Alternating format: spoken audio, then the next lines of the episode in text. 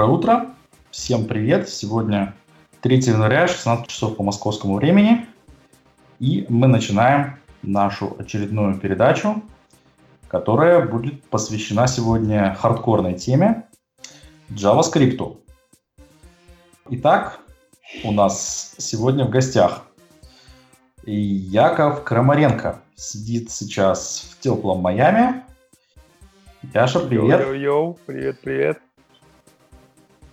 Также у нас в гостях Юрий Дымов.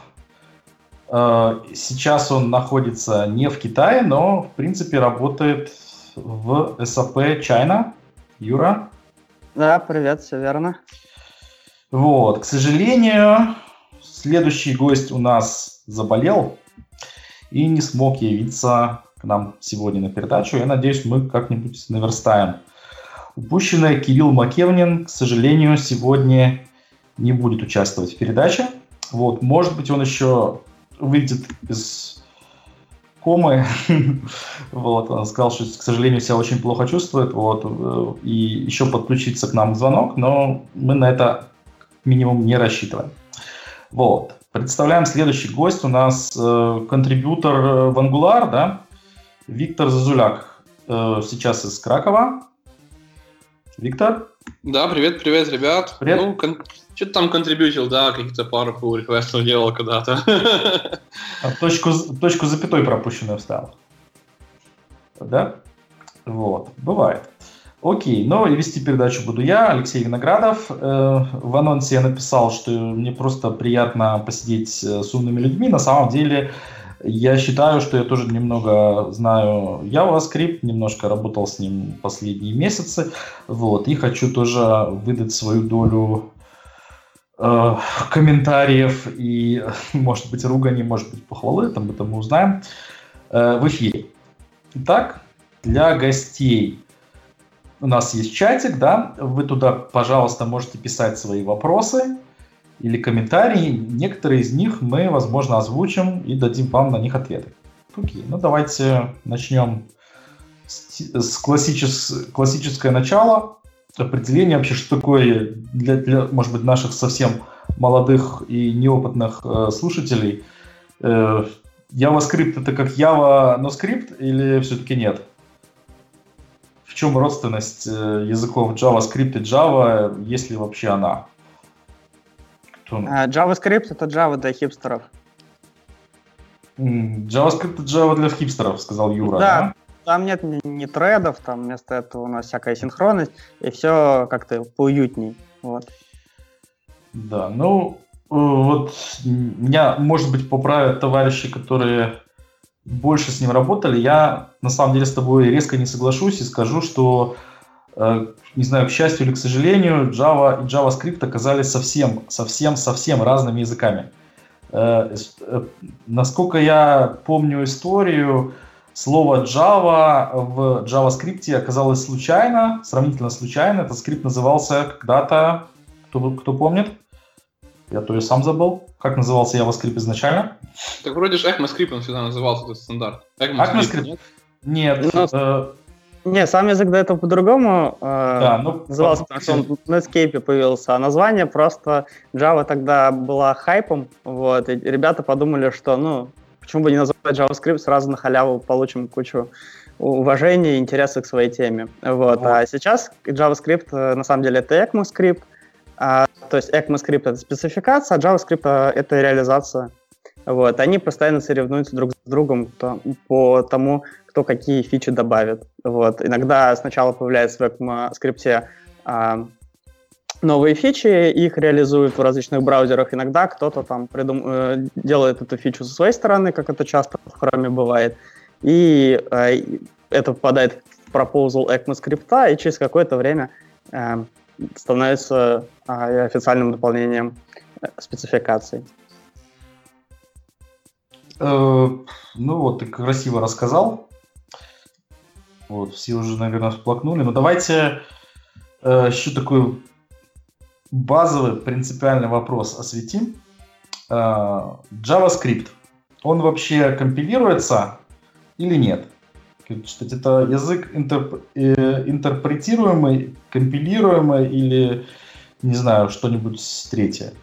Давай, чтобы не путать э, слушателей, э, ответь мне на такой вопрос. А Java компилируется? Конечно. Но она компилируется в некоторый байт-код, который запускается на э, виртуальной машине Java. То есть это, по сути, mm-hmm. не, так, не такой бинарник, в который компилируется C++, а что такое промежуточное. Верно? Да. Вот про JavaScript с помощью э, Google и там движка V8, ну и сейчас Microsoft и Chakra, есть что-то подобное. То есть он не компилируется в такой байт-код, как в случае с виртуальной машиной Java, но он очень сильно оптимизируется, и получается что-то такое промежуточное уже в самой э, среде Node.js. Ну то да, есть... некоторые, не то, не, то, не, то, не то, что даже Node.js, а именно компилятор, ну, именно V8, именно вот это вот engine, который запускает JavaScript. То есть он некоторые кусочки, скажем так, он некоторые кусочки компилирует на самом деле. Но мы об этом не знаем. Вот. Я попробую с вами все равно не согласиться и сказ- заявить э, такую наглость, и, к сожалению, это не сильно отражается даже у нас в статьях Википедии, то, что JavaScript на самом деле компилируется, причем современный JavaScript, я не знаю, как там было это 10 лет назад, э, воз- есть ли жизнь на JavaScript, была ли жизнь на JavaScript э, без компиляции вот до сегодняшнего дня, на сегодняшний день ни один из серьезных э, браузерных движков, ни один из серьезных, э, э, как называется, ну, таких стендалон движков типа Node.js не работает без предкомпиляции. То есть сейчас де-факто любой JavaScript код компилируется. Но И не весь, это... но не весь. Этому есть прост, простое доказательство. Без компиляции, вот есть такой э, в JavaScript есть э, термин хостинг, да, это когда вы можете сделать декларацию переменной не сверху э, кода, а снизу. Например, сначала переменную использовать, а внизу определить ее там с помощью var, или сейчас в ES6 появились там let и const, э, ключевые а, слова. А, да? а, let, let и const, кстати, как раз не хостится. Да. Ну, вар не хочется, и... только вар хочется. Да, ну, а, да, ну, да, хорошо, да, я, может Декларация быть, э, функции тоже хочется, да, поэтому да. частично это правда. Окей. Я тут, я тут самый юниорский, поэтому э, из JavaScript э, программистов сейчас по, чисто по опыту, вот, поэтому я могу ошибаться, меня тоже подправляйте.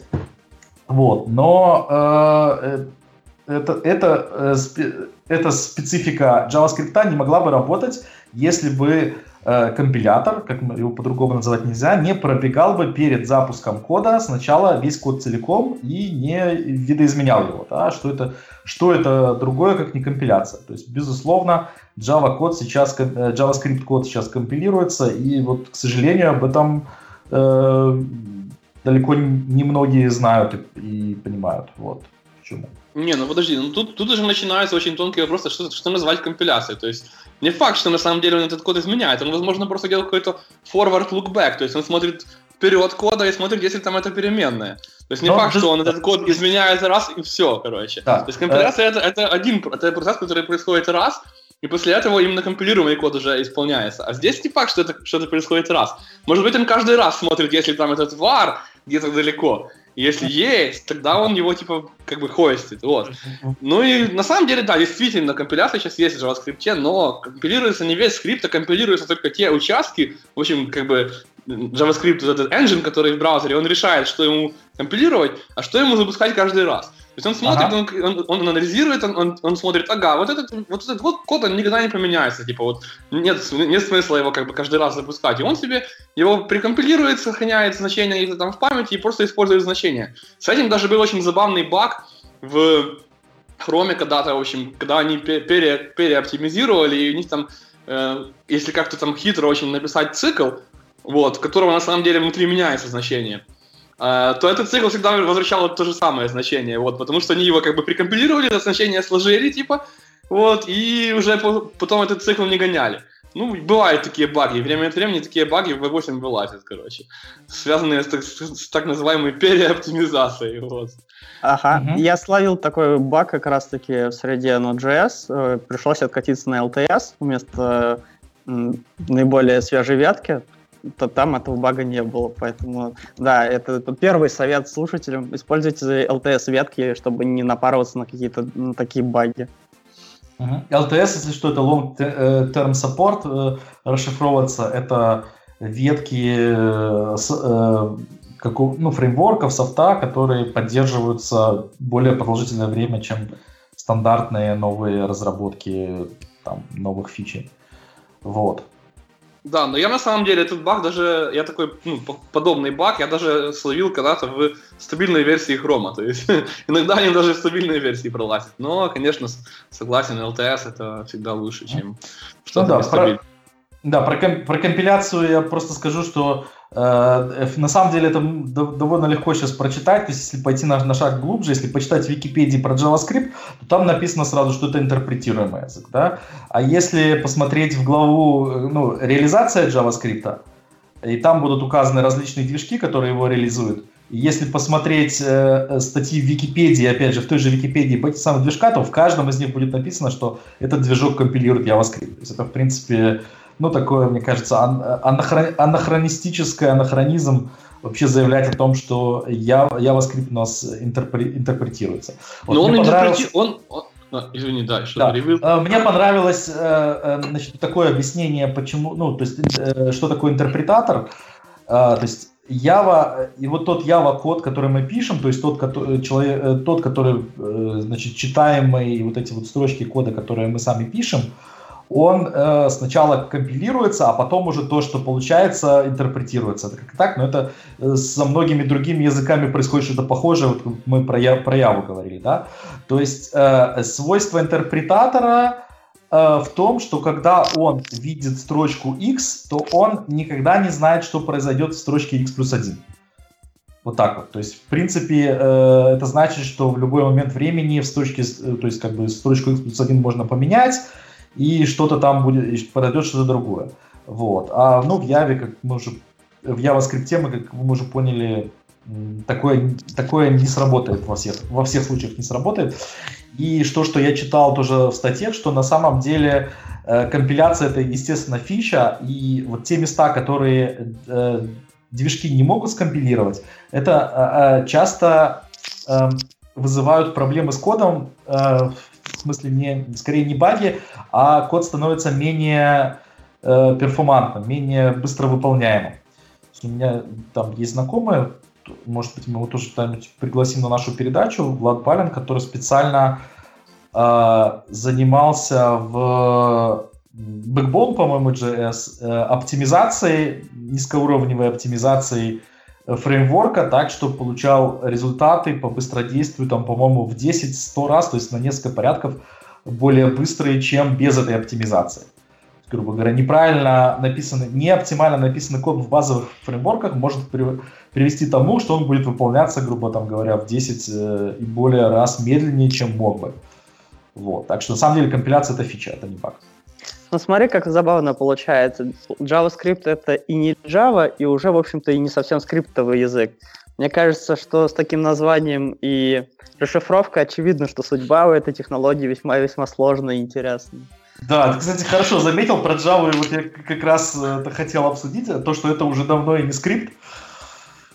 Да, да, ну, я бы, я бы еще хотел добавить, что на самом-то деле вот и JavaScript, он же по спецификации язык интерпретируемый, а не компилируемый. То есть мне кажется, что даже вот та компиляция, которая есть там в современных движках, она должна таким образом работать, чтобы для конечного пользователя все равно казалось, что этот язык интерпретируемый, вот так вот. То есть это должна быть такая очень как бы скрытая компиляция, и она не должна влиять на, на то, что этот язык все равно выглядит как интерпретируемый для конечного пользователя. Вот, вот, вот что, мне кажется, здесь ну, происходит. Да. В том-то дело, что ES, ES, с ES5 и ES6, он очевидно не интерпретируемый. То есть он когда-то, может быть, раньше можно было себе представить, что мы вводим команду за командой, это все нормально выполняется, а вот эти все фишки определения классов, понятно, что оно перестало быть интерпретируемым в классическом смысле уже некоторое время назад. Вот, окей, ладно, давайте перейдем к следующим свойствам нашей морской свинки, которая к свиньям, ни к морю отношения не имеет, да? Э, необычные свойства, что вообще отличает JavaScript? Э, мне показалось, что это однопоточность и асинхронность. Э, давайте кто-нибудь нам расскажет, вот в чем вот принципиальное различие однопоточность, вот что значит однопоточность JavaScript и чем, почему это хорошо или плохо? Ну, окей, значит, э, однопоточность означает, что весь тот код, который мы пишем, пишем в одном потоке, то есть у нас отсутствует понятие thread. Мы не можем прямо из э, JavaScript кода стартовать какой-то отдельный thread или процесс и там делегировать какие-то вычислительные задачи. А, мы, но мы можем а, выполнять какие-то асинхронные таски. То есть мы можем а, выполнить какой-то код, сказать, что выполнить его в другом event-лупе. И это означает, что, с одной стороны, мы получаем многопоточность по факту, но с другой стороны, мы никак не контролируем этот процесс, она скрыта от нас, от разработчика. А сделано это потому, что изначально среда JavaScript — это среда браузера, и делать там треды — это было бы очень сложная, тяжелая, неблагодарная задача. А, но при этом, так как сейчас JavaScript пробрался на серверную сторону, и у нас там есть Node.js, и можно писать бэкэнд на JavaScript, то там а, возможность писать именно треды, а, ну, отсутствие этой возможности, оно существенно ограничивает, потому что, ну, серверное приложение по определению это то приложение, которое обрабатывает большое количество запросов. Если мы написали там какой-то фрагмент кода не оптимально, и он выполняется там не миллисекунда, а с какой-то задержкой, то это означает, что все остальные запросы, которые к нам же пришли сюда, они а, ну, будут на этом месте тупить. Ну, понятно, ну... что это, нем... это немножко лечится параллелизацией, вот, но в общем и целом тот факт, что если, ну, даже в том примере, который ты скидывал нам в качестве задачки, если мы перед а, асинхронным действием пишем while 1 и попадаем в вечный цикл, то никакое асинхронное действие не выполнится никогда. И здесь эта проблема в полный рост. Так, сейчас да, пока не, вот, не, не вот, спойлер. Вот чего бы я хотел еще добавить, э, вот Юра все правильно сказал, но на самом-то деле вот в современном JavaScript уже появилась такая возможность разблокировать главный тред и бросить какую-то задачу на бэкграунд. Только выполнено это не, не в виде как бы вот этих всех э, ну, классических, классического мультитрейдинга, да, который там работает под капотом, там, скажем, Java и, и C-Sharp и так далее. Выполнено это в виде так, так называемых веб-воркеров.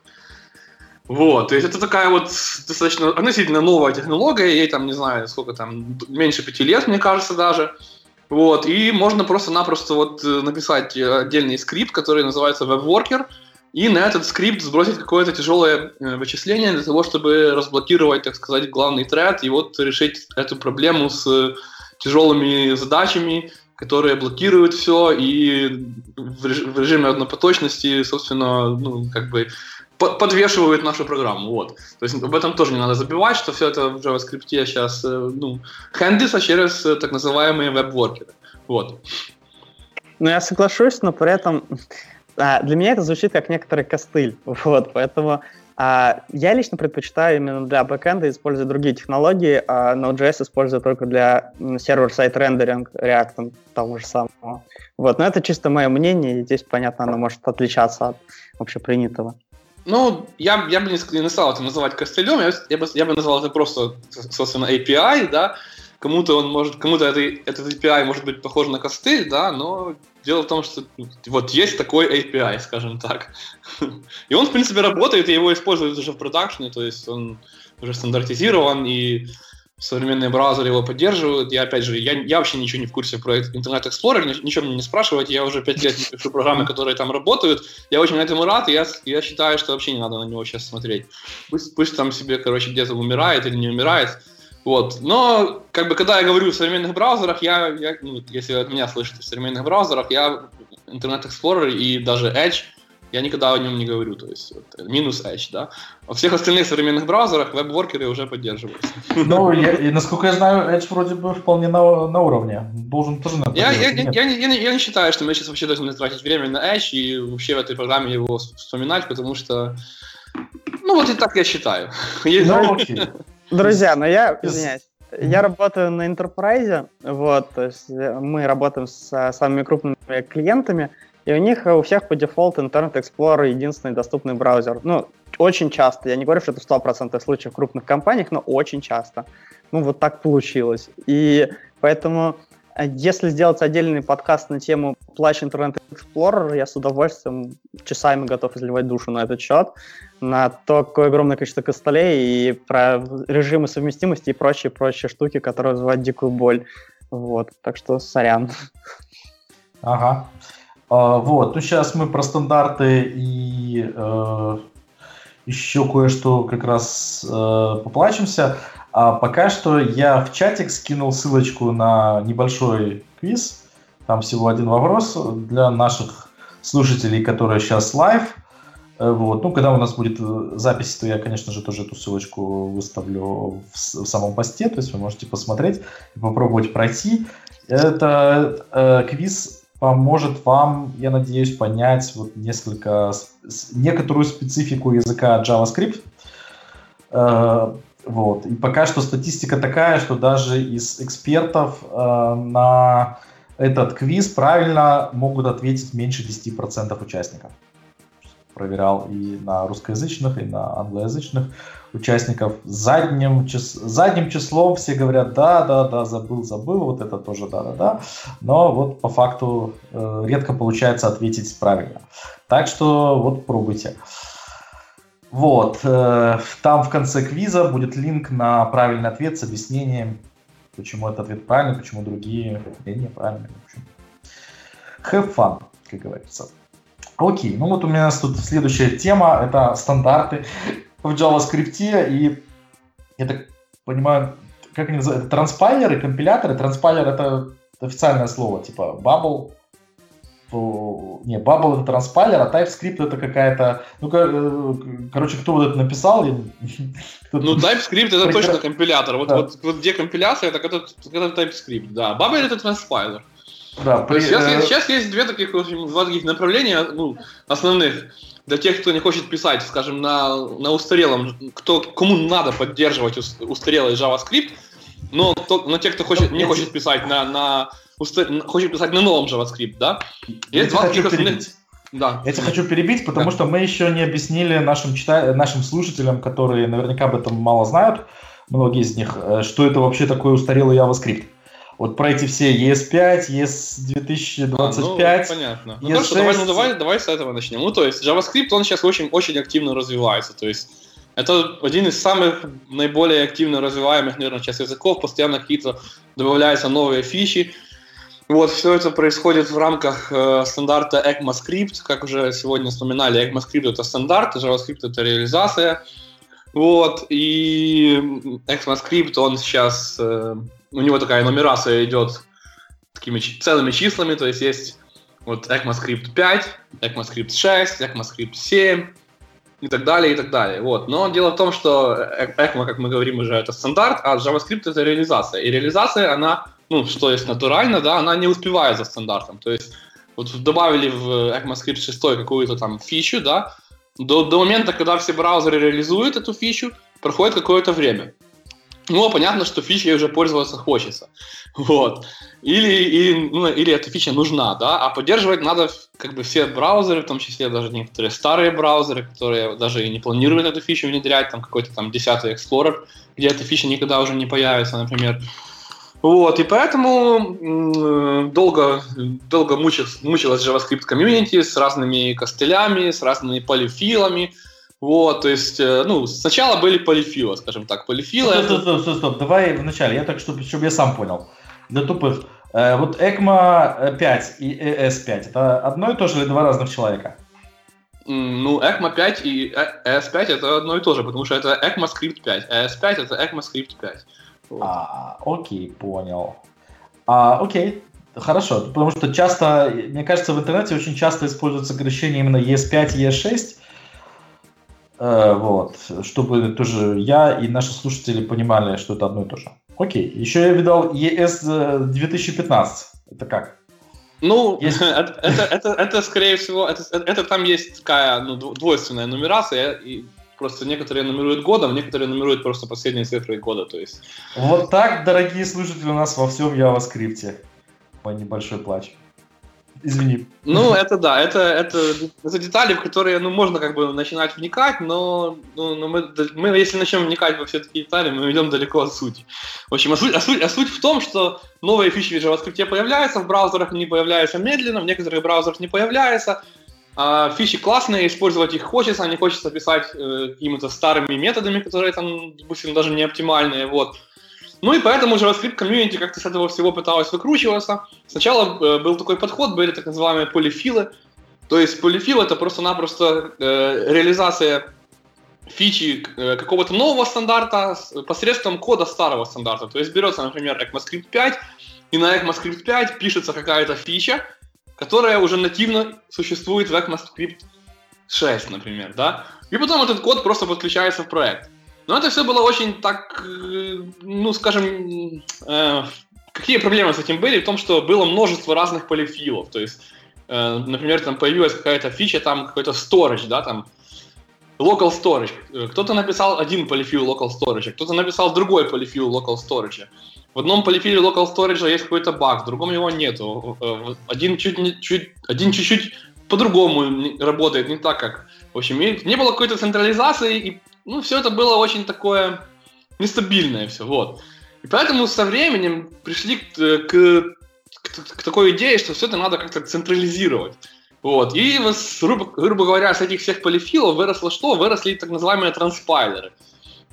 То есть транспайлер это, по сути, такая программа, в которой все вот эти вот полифилы уже внутри вшиты, да, и она знает, какие полифилы где применять. То есть это программа, которая берет э, JavaScript, написанный в какой-то ну, современной версии, да, смотрит этот JavaScript, анализирует, э, э, ну, смотрит, какие, какие из э, фич, которые там использованы, не поддерживаются в э, старой версии, да, и заменяет эти фичи, грубо говоря, полифилами. Вот так вот. То есть вот это вот, это вот называется транспайлер. Э, самый популярный сейчас транспайлер это Babel, да. То есть, э, ну, как транспайлер работает? Ты ему даешь э, JavaScript, говоришь, хочу, чтобы, чтобы вот этот JavaScript, который там новый, там совсем новый, чтобы он был совместим с ECMAScript 5. Ну, и этот бабель его, ну, не мож, не, нельзя сказать, компилирует, обрабатывает, да, преобразовывает, ну, говорят, транспайлит, да, преобразовывает таким образом, что заменяет все вот эти новые фичи, которые не поддерживаются в старом стандарте, на какие-то там полифилы. Вот. И это один из способов как бы писать э, на современном JavaScript с поддержкой всех э, устарелых браузеров или браузеров, которые еще не успели просто-напросто реализовать э, вот это вот новые фичи. Это один из способов. Э, второй способ это э, языки, которые э, компилируются в JavaScript. Это какие-то отдельные языки. Например, раньше был такой популярный язык CoffeeScript, да, вот. Э, ну, там, там тоже не особо была компиляция, там скорее была транспиляция, да, но вот если уже говорить о такой именно настоящей компиляции, то это TypeScript. То есть что такое вообще TypeScript? TypeScript это технология от Microsoft, которая, э, опять же, позволяет писать на самом современном JavaScript, да, то есть тоже там идет процесс транспиляции, то есть все вот эти вот э, новые фичи заменяются совместимыми полифилами, но при этом всем, в чем, почему именно TypeScript это компилятор, потому что э, там еще есть такая фича, как поддержка типизации. Вот, это сейчас э, стала очень такая модная тема, типизация в JavaScript. Вот, э, есть две технологии, TypeScript и Flow, да, TypeScript это от Microsoft, Flow это от Facebook. Вот, обе они позволяют делать какую-то типизацию, вот Flow она более там такая, ну, runtime типизация, то есть, а TypeScript это более ну, такая предопределенная типизация, да. Вот, и можно вот с этим TypeScript тоже можно пользоваться, чтобы писать современный JavaScript, то есть TypeScript э, тоже делает транспайл, по сути, и вы можете ну, вся, всякие современные фичи, которые там в TypeScript поддерживаются, тоже там использовать с новых этих стандартов. Плюс вы еще получаете очень удобную вещь, которая называется типизация. Вот, ну и вот, грубо говоря, я думаю, вот сейчас я, я, наверное, закончу свое повествование, потому что я могу говорить долго. Может быть, у кого-то там, не знаю, есть какие-то вопросы, давайте разберемся в деталях, потому что мне-то в голове моей все понятно, но я понимаю, что я уже очень много навалил, и могут какие-то вопросы возникнуть. А, не, ну, у меня тоже немножко было в этом представление, и пока что э, в результате я понял, что ты сказал. Вот. Но, не знаю, друзья, коллеги, вам все понятно было? Есть какие-то вопросы по уточнению? Ну, допустим, э, если я правильно понял, значит, TypeScript и, допустим, Flow — это возможность, как вот я когда-то чуть-чуть учил CoffeeScript. CoffeeScript для меня была просто возможность писать JavaScript, на JavaScript несколько короче, чем на стандартном JavaScript. То есть, по сути дела, ты пишешь почти такой же код, который там, ну, там, грубо говоря, как, писать на Java без э, э, обязательства ставить точку запятой в конце. Да? В результате компилятор этого кофе скрипта все трансформировал в JavaScript потом, и в результате э, в конечном итоге э, запускался именно JavaScript, но мой код выглядел, как бы сказать, проще для чтения, наверное, проще, может быть, для мейнтейненса, чем он мог бы выглядеть, если бы я пользовался только JavaScript. Да, если я правильно понял, то TypeScript и Flow добавляют еще возможности типизации, к этому мы сейчас еще чуть-чуть вернемся, когда будем про IDE рассказывать, я думаю. Вот, у меня был личный бой именно с присутствием или отсутствием типизации. Вот, и, ну вот, все, как бы понятно, да. Ну и транспайлеры — это вещи, которые помогают вам писать э, код на более высокой последней версии там JavaScript языка, чтобы он, тем не менее, выполнялся на э, старых платформах. Или ты это не говорил? Говорил, говорил, да, и ты все верно говорил. Окей, да. Ну да, я вот я сейчас да, не был уверен, что я это помню. Ну да. То есть в любом случае я это как бы знал. В результате. Да, ну да, да, ты с этого начинал, в принципе, да, что когда на старой версии хочется попробовать что-то новое. И, может быть, наоборот, вот, э, чтобы подчеркнуть, если вы просто должны поддерживать, как с этим интернет-эксплорером, вы э, можете разрабатывать на новой версии, но вы должны поддерживать э, старые версии тоже вам тоже просто будут необходимы эти транспайлеры для того, чтобы перевести ваш код в язык более низкой версии, для того, чтобы он запускался на старых платформах, там, может быть, даже на Explorer. Вот. Вот в эту сторону тоже. В шестом. Да. Ладно, ладно, я знаю, там, ничего не запустится. Это, даже у нас уже в Netscape навигаторе. Еще старом. Вот. И с отключенным JavaScript. да. Окей. Что, что еще стоит упомянуть обо всех этих стандартных языках, что кроме вот э, таких приближенных к JavaScript вариантов типа type, TypeScript и Flow, существует еще как бы другой способ, третий, писать на JavaScript. Это совсем не писать на JavaScript, а писать на своем любимом языке. То есть настолько это сейчас уже модно, что почти любой современный язык э, умеет себя компилировать в JavaScript. И особенно новые языки, которые выходят, там вот Kotlin вышел недавно, и вот они сразу выходят и говорят, а мы еще умеем и JavaScript эм, компилироваться. И фишка в том, типа, чтобы писать э, все на одном языке. Вот Юра эм, упоминал, что бэкэнд эм, все-таки на ноде нормально не попишешь, и все-таки его пишут на каком-то своем там бэкенд языке. И вот появляется возможность на этом же языке и писать э, фронтенд. И все-таки использовать один язык, а не зоопарк разводить на всем проекте. И вот э, мы потом кинем, э, в принципе, линку, но ее можно и загуглить, можно просто найти список всех языков, которые компилируются JavaScript, и их просто невероятное множество. Вот. И еще появляются некоторые совсем новые инструменты типа Elma, которые типа языки, которые из коробки поддерживают некоторые технологии, которые реализуются в фреймворках JavaScript, типа там React. Вот, вот эти все виртуальные домы и, и все дела. И это тоже на самом деле такая интересная, в общем, сфера, и она также очень полезна. Почему? Потому что вот так же, как TypeScript, например, приносит новые идеи в JavaScript, и, некоторые вещи, которые появляются в TypeScript, они потом приходят в стандарт, также и за счет того, что есть много разных языков, и они же обычно особенные чем-то интересным, да, вот каждый язык, у него какая-то своя фишка. Вот, получается так, что из других языков, когда они начинают э, иметь возможность компилироваться в JavaScript, люди узнают о каких-то новых возможностях и тянут к себе в JavaScript. Вот, например, там из, из Clojure скрипта натянули там иммутабельные персистентные структуры данных и так далее. В общем, это, конечно, все может быть достаточно глубоко, но, но все равно интересно. То есть это есть такая особенность. И достаточно, в принципе, людей вот пишут на своих бэкенд языках э, фронтенд. Вот. И, в общем, тоже такая интересная сфера для плавания, так сказать. Да, все это, все это действительно очень интересно и классно, и я согласен, что ну, это, хоро... это интересный подход, когда весь проект там написан на одном языке, но потом уже JavaScript компилируется, но я просто для наших слушателей, я на всякий случай один момент очень интересный хочу прояснить. Если вы вдруг решите писать вот так вот, как Яша говорил, да, там на каком-то там, не знаю, Яша упоминал Котлин, да, например, на Котлине, да, все, там, в том числе фронтенд, и потом перегонять JavaScript, обязательно убедитесь, поддерживает ли это все так называемые source мапы.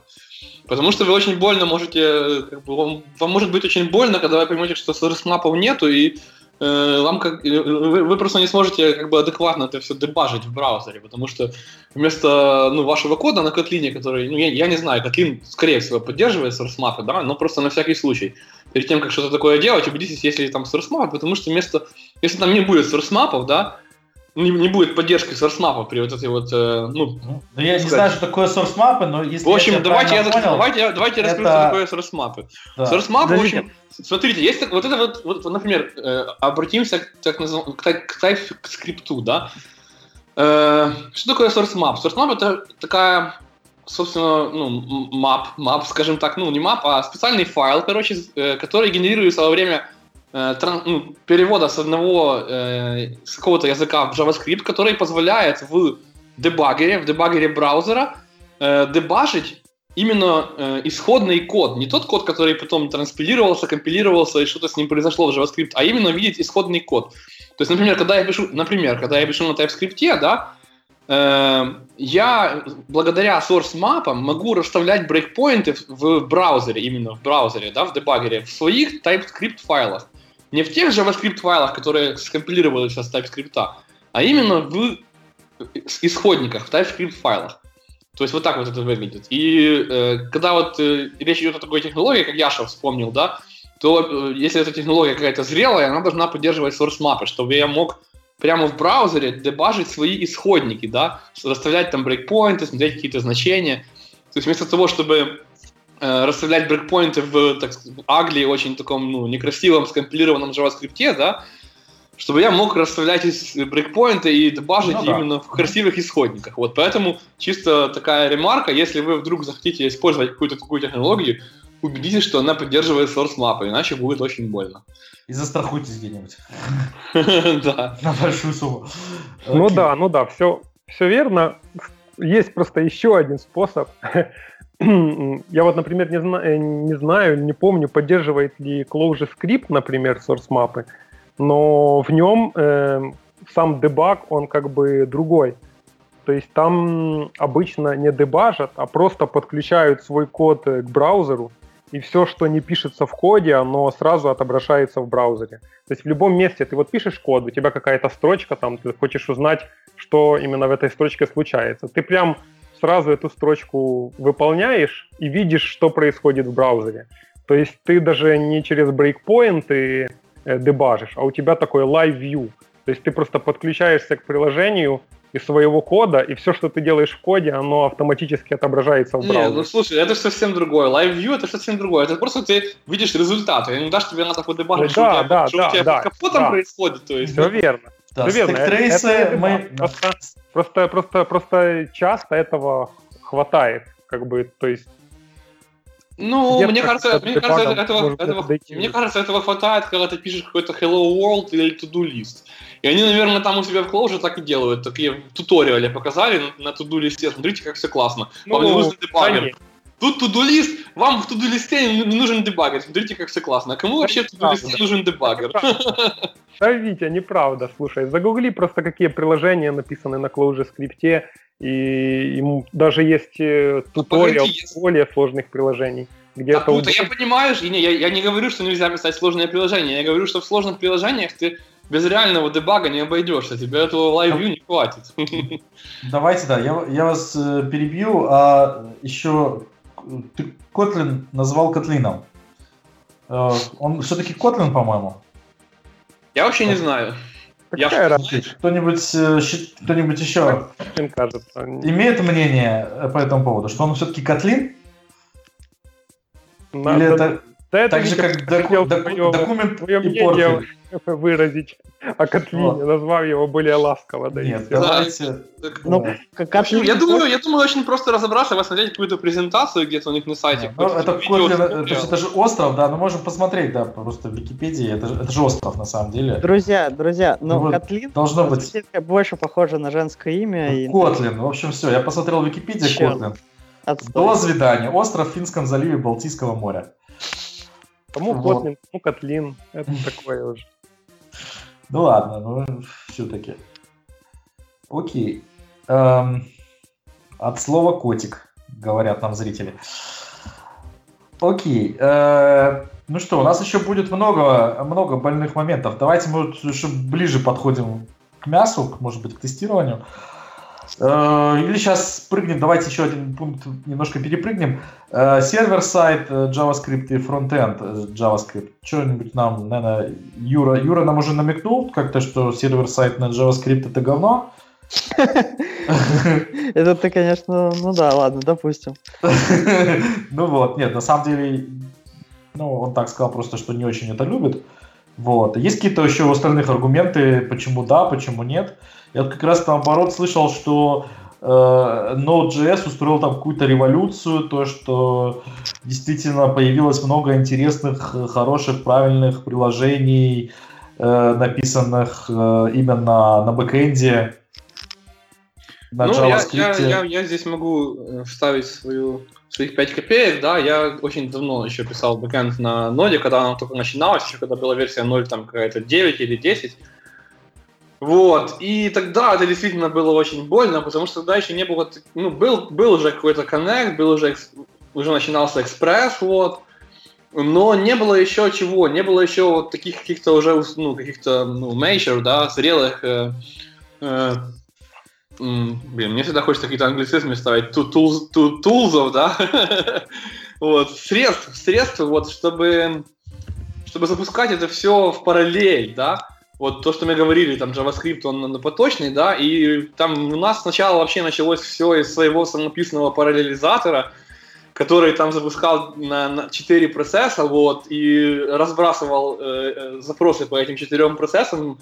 Каждый процесс там занимал свое ядро в четырехъядерном процессоре. Ну, в общем, это была своя такая именно...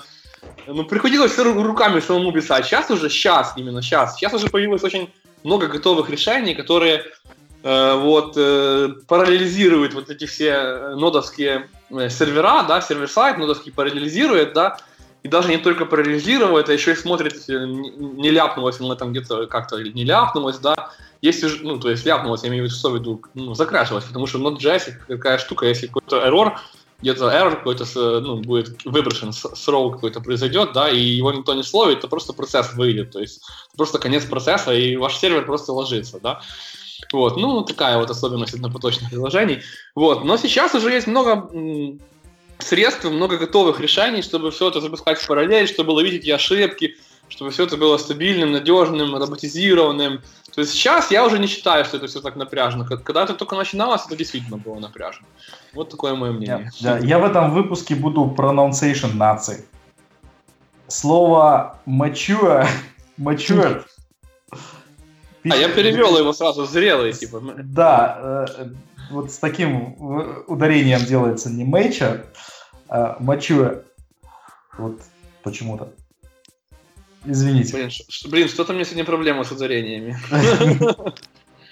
Вот. Я даже проверил на всякий случай еще. В словаре. Окей. Э, вот. Э, еще мнение? Или все? То, то, что сейчас уже можно писать, э, то есть, я так понимаю, на JavaScript сейчас пишут базы данных, там, да? Типа такие вещи. Или нет? Вот MongoDB написан на JavaScript или нет? Кто-нибудь знает? Я думаю, что нет. На C вроде. Я, я не уверен, но, по-моему, на C. Сейчас ну, гляну. Да. Ну да. Ну, в общем, я так понимаю, что JavaScript позволяет как-то, не знаю, чуть более быстро и легко э, написать прототипы или что-нибудь. Ну, в общем, на самом деле, ни ну, хрена я не, не знаю.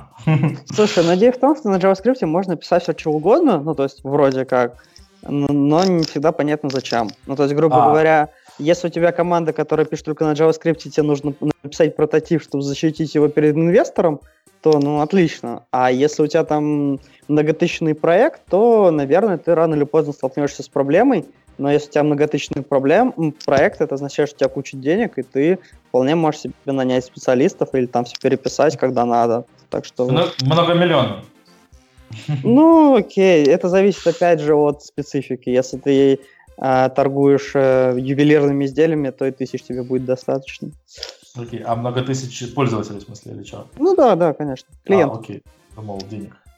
А, не, не. Окей. Э, окей, ну ладно, давайте тогда ближе к, нашей, к нашим баранам, значит, уже подходим почти к тестированию. Вспомним IDE-шки, которые нам помогают или мешают. Это сейчас спорный вопрос. Э, работать с JavaScript.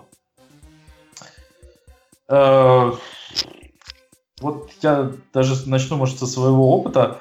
Я как-то зашел в какой-то чатик телеграмский, кажется, про JS, там типа должны были быть профессионалы, все такое такое, и спросил какой-то вопрос по тому, как э, мне использовать там фичи авто, а, как это называется, автодополнение в IntelliJ. Ну, веб, веб, WebStorm, WebStorm, Web, WebStorm, да, я сейчас сам ошибусь. WebStorm и IntelliJ IDEA, которая Enterprise, это, я так понимаю, в принципе, синонимы, да, там, не знаю, может, они действительно в каких-то мелочах могут отличаться, но если я правильно помню, что WebStorm, вот эти модули включены в интерпрайзовскую версию идеи, ну, практически один в один или один в один. Кто-нибудь может это подтвердить или опровергнуть? Я не могу подтвердить, но скорее всего так, да. Там да. просто и там, и там используются одни и те же плагины. Просто ну. WebStorm, он еще заточен больше под JavaScript, там, не знаю, менюшки более там под JavaScript заточены, в общем, вид самой ide и так далее. Ну, я, Но... я, я, я скажу так, не только, не только менюшки, там же еще встроенная, встроенная, встроенная поддержка многих технологий, которых нет в этой open source версии. Вот. Нет, так мы не, я про, не про open source, именно про enterprise. Open source, да, да, там есть отличия, то есть Open Source IntelliJ, э, в смысле как, ну, Community Edition, да? Community да. IntelliJ отличается от WebStorm, это безусловно, а вот Enterprise, э, на мой взгляд, э, вот именно JavaScript часть нет. Ну ладно, в общем, я спросил профессионалов, типа, как это делать, и я так понял, большое количество людей сказали мне, что они вообще не пользуются вот этими всеми вебстормами, э, в общем, а хреначат на коленке, ну, я так шучу, в других, более простых эди- эдиторах. Вот. И меня вот заинтересовало, есть ли у нас тут люди, которые что-нибудь по этому поводу скажут. Atom, Sublime, э, TextMate, там, я не знаю, в чем еще можно писать. Да хоть в блокноте. Ну, ну да, честно. но э, реально, то есть, вот, или они просто так пишут, что... Я пересел с идеи на Atom, а, идея очень сильная, очень мощная. Для какого-то сложного проекта или рефакторинга она прекрасна, но для повседневных там средних небольших пэкэджей или проектов Atom мне подошел лучше, а, просто потому что он а, существенно шустрее и не тупит и не тормозит. Ну и, естественно, если ты где-то в пути кодишь, то он батарею существенно меньше жрет. Вот, и меня пока устраивает. Он немного глючит на огромных файлах, ну, в силу своей джаваскриптовской природы. Вот, но по большей части меня устраивает. Кстати, ага. было, э, было такое сравнение, еще же нюансов всех этих эм, редакторах, не только в том, что он там что-то долго файл подгружает или еще чего, но как быстро ты можешь набирать, типа задержка нажатия символов. И вот, насколько я помню, Атом как раз э, пасет задних вместе со всеми. И, ну, там э, IntelliJ IDEA, она вообще м, самая последняя, наверное, в списке. Но вот из быстрых, из э, реально быстрых э, текстовых редакторов, то Sublime один из первых был. Я могу ошибаться, но, ну, может, он не один из первых, может, он там четвертый или пятый, но он быстрый. Можно будет найти потом э, линку на это сравнение этих редакторов и, и, и зашерить. Вот, такие дела. А вот эти вот, типа, фичи с автозаполнением, потому что Да, да, да. Быстро давай, это удобно. Давай я скажу, давай я скажу, что я думаю по этому поводу. Эм, вот, в общем, то, что ты сказал, это действительно так. Вообще в мире динамических языков большинство использует э, вот эти все э, атомы, саблаймы и, и так далее. Вот. Э, мне кажется, это так сложилось исторически, потому что никакой типизации не было, и не было возможности э, редактору или IDE-шке как-то написать умный там автокомплит сразу или там э, какой-то quick fix, автогенерейт и так далее. В общем, это потом как-то дописывалось. Оно, конечно, уже не такое, как э, в, IDE-шках типа IntelliJ IDE или Eclipse. Вот. И, но, но суть в том, что даже несмотря, что это привычка, скорее всего, такая, то есть если бы они привыкли использовать эм, автокомплишн и все вот эти плюшки вот этих мощных редакторов, то им бы они были тоже счастливы. Но суть просто в том, что эта привычка еще хороша в разработке тем, что она заставляет больше думать. Все-таки, разраб... если сравнивать разработку и тестирование, например, разработка намного более сложная. И э, э, э как бы продукты разрабатывают не так, как пишут тесты. Вот я когда пишу тесты, я тупо, у меня конвейер такой, я просто колбашу их на ходу, и потом, если вдруг э, спотыкаюсь о какой-то завтык с веб-драйвером, что он в каком-то браузере странно себя ведет, я начинаю подгружаться и думать, как решить эту проблему, какой костыль написать. Вот. Но обычно тесты пишутся быстро, в разработке не так. И, и там ты все равно думаешь, там, поскольку ты кодишь большой кусок приложения, ты все равно помнишь все методы, ты помнишь классы, ты хорошо знаешь свое приложение. Тебе этот автокомплит и, и вот все эти автогенерейты и квикфиксы, впрочем, не сильно-то и нужны. Это больше удобно в тестировании, когда, э, когда именно вот ты очень быстро пишешь, и тебе действительно удобно, когда эти автокомплиты, автогенерейты.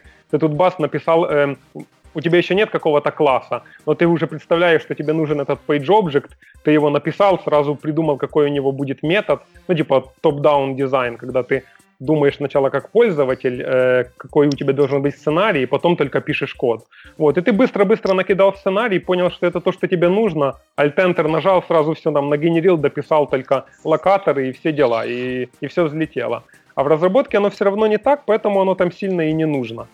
Вот. Поэтому мне кажется, что и люди не сильно запариваются, и разработчикам, в принципе, э, в этот в WebStorm или IntelliJ IDEA они не сильно так э, заманчивы. Если вдруг что не так, подправьте, конечно, ребята. Вот у вас mm-hmm. больше опыта именно в разработке. То есть разработчики тормоза. Ну, я, в принципе, согласен. Они просто думают больше, они не тормоза, они просто больше думают, чем я автоматизаторы. Шучу, шучу. Да, ну, ну, я скажу так, я, например, пользуюсь э, вот веб, веб-стормом, да, и мне нравится, я, я согласен, что он медленный, там это все понятно, да, вот, огромная, так сказать, огромная махина, написанная на Java, она не может быть быстрой. Извините, если кого обидел, кто очень Java любит. вот. Но дело не в том. Дело в том, что он действительно очень прикольный, да, и чем я, в общем-то, пользуюсь. Например, я когда пишу какой-то ну, вызываю какой-то метод, да, в методе, например, есть там несколько, ну, какой-то аргумент, options, да, и в этом options, options, options, там есть какие-то ключи, да. Я, например, не помню, какие там ключи есть, но я могу, например, нажать там э, command option пробел, да, там, и, и мне IDE подскажет, какие там есть ключи, вот. Очень удобно, по-моему. вот. Так что... Пробел. Извини, пожалуйста, пробел. Окей. Понял. Ну да, ну да. Что, не пробел, про пробел? Не может быть. Вот. Видишь, Витя, ты уже эм, привык, у тебя привычка выработалась, ты теперь нормальный. Ты теперь Кстати, пользуясь, пользуясь случаем, я, я пользуясь случаем, я хочу вставить э, одну, одну вещь, что я, в общем, проверил на, на, насчет слова mature, да, Mature тоже валидное произношение. у него есть несколько, у него есть несколько валидных произношений этого слова. Вот так вот.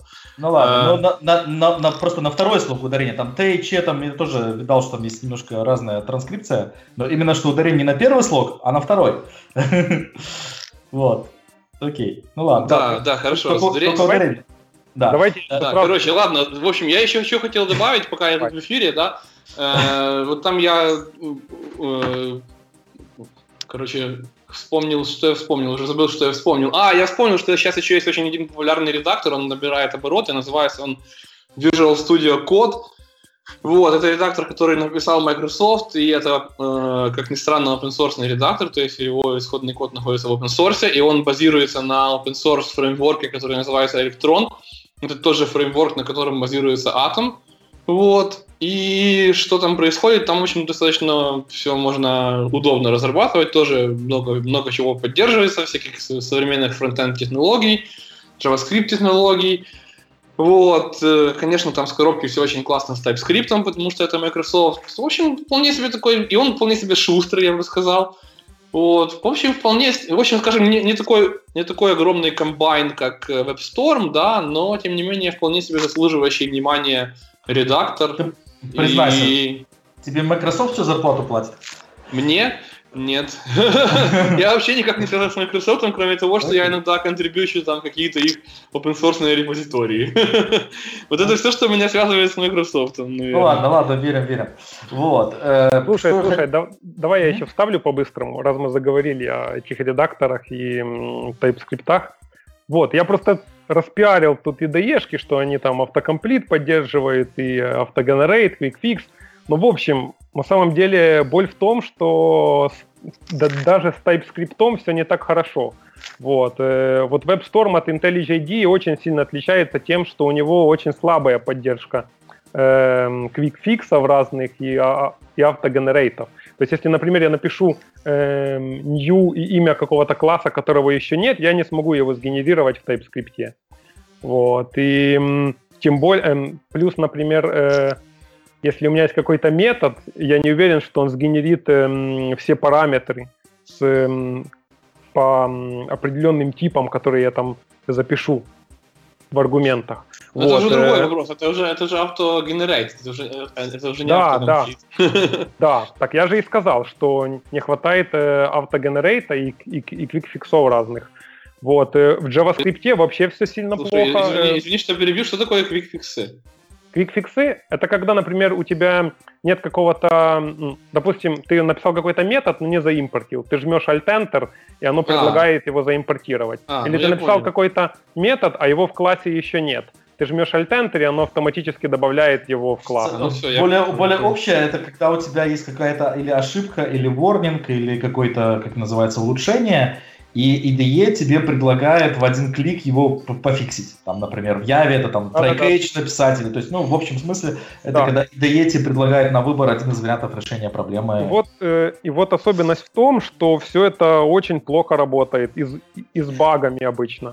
То есть, вот, например, про... фиксы на, на, на импорты, они в TypeScript с, с, э, как бы чуть лучше работают, но тоже иногда глючат. А в JavaScript это я вообще молчу. Оно что-то там такое... Эм, э, квикфиксит, что, что это просто ужас.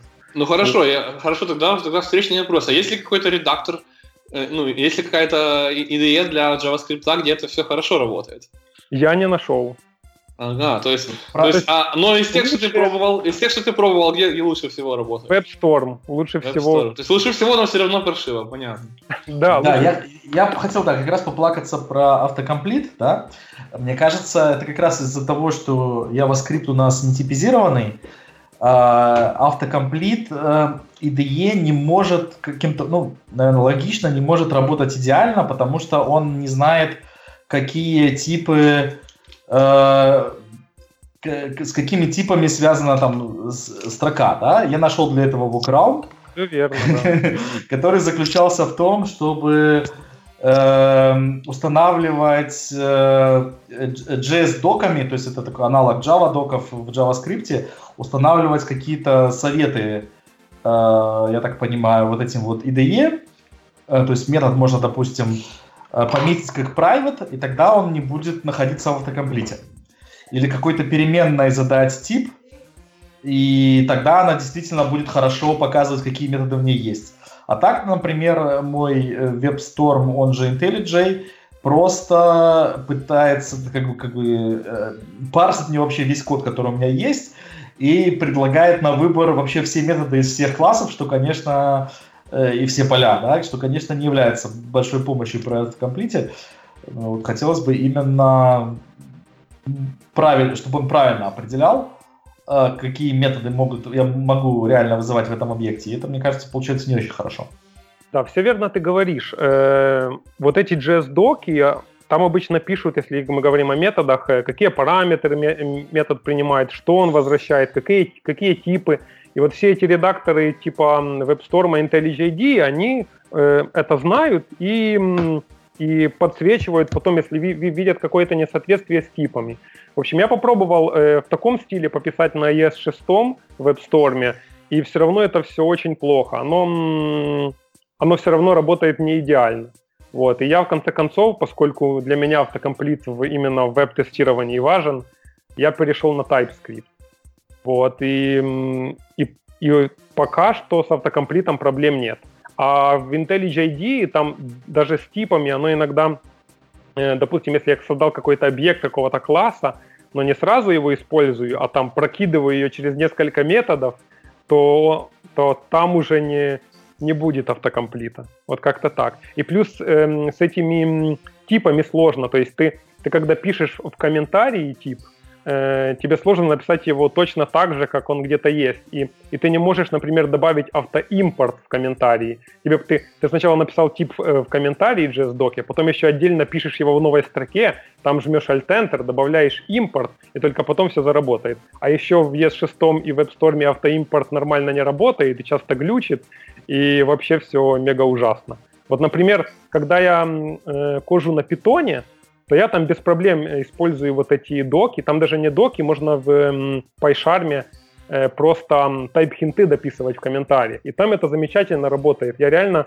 э, у меня чувство вот с этими тайп-хинтами такое, как я на Java кожу. Да, я не могу компилировать э, Python, но за счет того, что PyCharm очень умело подсвечивает все места где есть ошибки, связанные с типами, я, по сути, получаю то же самое.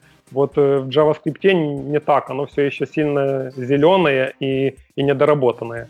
Вот, поэтому, если кому-то важен, вот, в общем, автокомплит, то я рекомендую TypeScript, там с этим все более-менее нормально.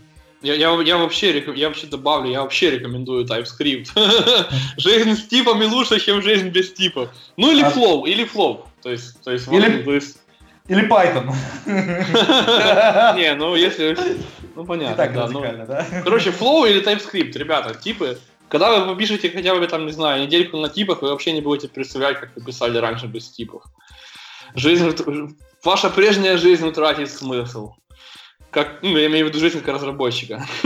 Так, я, думаю, я думаю, не стоит нам этот холивар тут разводить, потому что он, он сильно-сильно глубокий. Вот. Но если, поскольку этот подкаст именно о веб-тестировании, то, скорее всего, да, они вам помогут. Итак, ура! На, этом, на этой ноте мы вот час проговорили, еще ни разу, практически ни разу не вспомнили про тестирование. Давайте таки переключимся, да, на тестирование. И я хочу начать вообще с глобального вопроса. Вообще, зачем нам тестировать на JavaScript? Нужно ли нам тестировать на JavaScript? Вопрос, на мой взгляд, нетривиальный. Как считаете?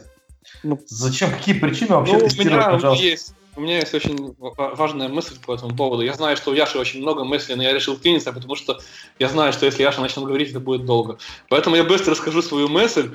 Вот. Эм, моя мысль такая, что на самом деле все вот эти автотесты, их должны писать разработчик, их должен писать тот, кто написал application. Вот. То есть, ну, то есть, то есть не то, что должен, а я считаю, что это более оптимальный путь. То есть я считаю, что путь, когда разработчик application пишет автотест, на application. Это более оптимальный путь, чем когда его пишет какой-то отдельный человек, который вот этот application только первый раз, грубо говоря, видит. Да? да вот я с тобой... Я, да, я, я... Я, я считаю, что это более оптимальный путь. И, и если, если идти таким путем, то, то понятно, что разработчик, он, он писал на JavaScript, и ему, ему и тесты захочется на JavaScript писать, потому что он JavaScript знает.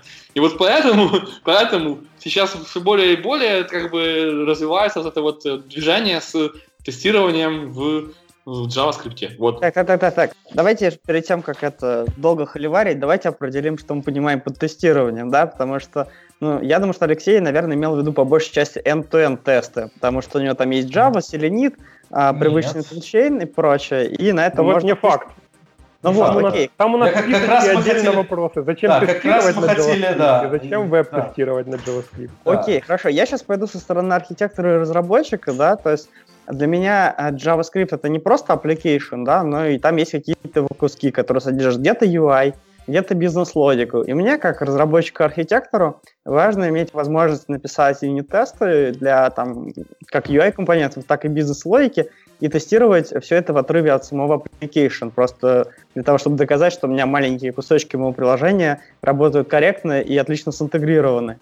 Вот. И, соответственно, у меня даже выбора нету, а, писать ли тесты на JavaScript или на каких-то других технологиях, просто потому что я напрямую, напрямую дергаю, импортирую куски кода и их выполняю с какими-то там значениями. Вот. А вот если уже перейти к тестированию самого application, его основных а, возможностей, то, как с ним взаимодействует пользователь, то здесь, конечно, может быть огромное количество вариантов, и а, мы не ограничиваемся JavaScript. А, окей. Я хотел тоже свои 5 копеек, может быть, ставить, да, то есть э, я действительно не имел в виду только end-to-end тестирование, просто хотел э, обсудить, вот, какие вообще есть варианты, и, на мой взгляд, тоже довольно безусловно, если мы э, пишем наше приложение на JavaScript, то наши юнит-тесты, наверное, нам будет в любом случае тоже удобнее писать на JavaScript, некоторые интеграционные тесты тоже, потому что, как вот Юра сказал, мы сразу можем дергать методы э, напрямую, без всяких э, перемычек, да. По поводу тестирования веб, э, через веб, end-to-end, вот именно через веб, тут есть, есть вопросы. Да, то есть я пока не убежден, что на JavaScript нужно писать, даже если ты считаешь, что знаешь JavaScript.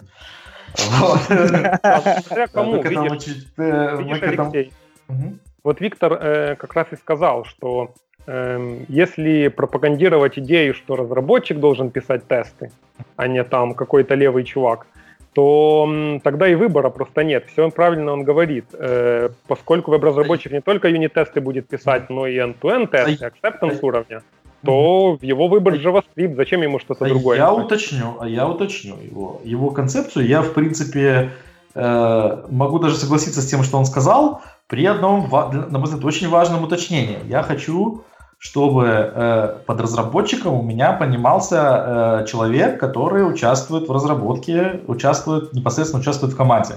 А это в том числе и тестировщики.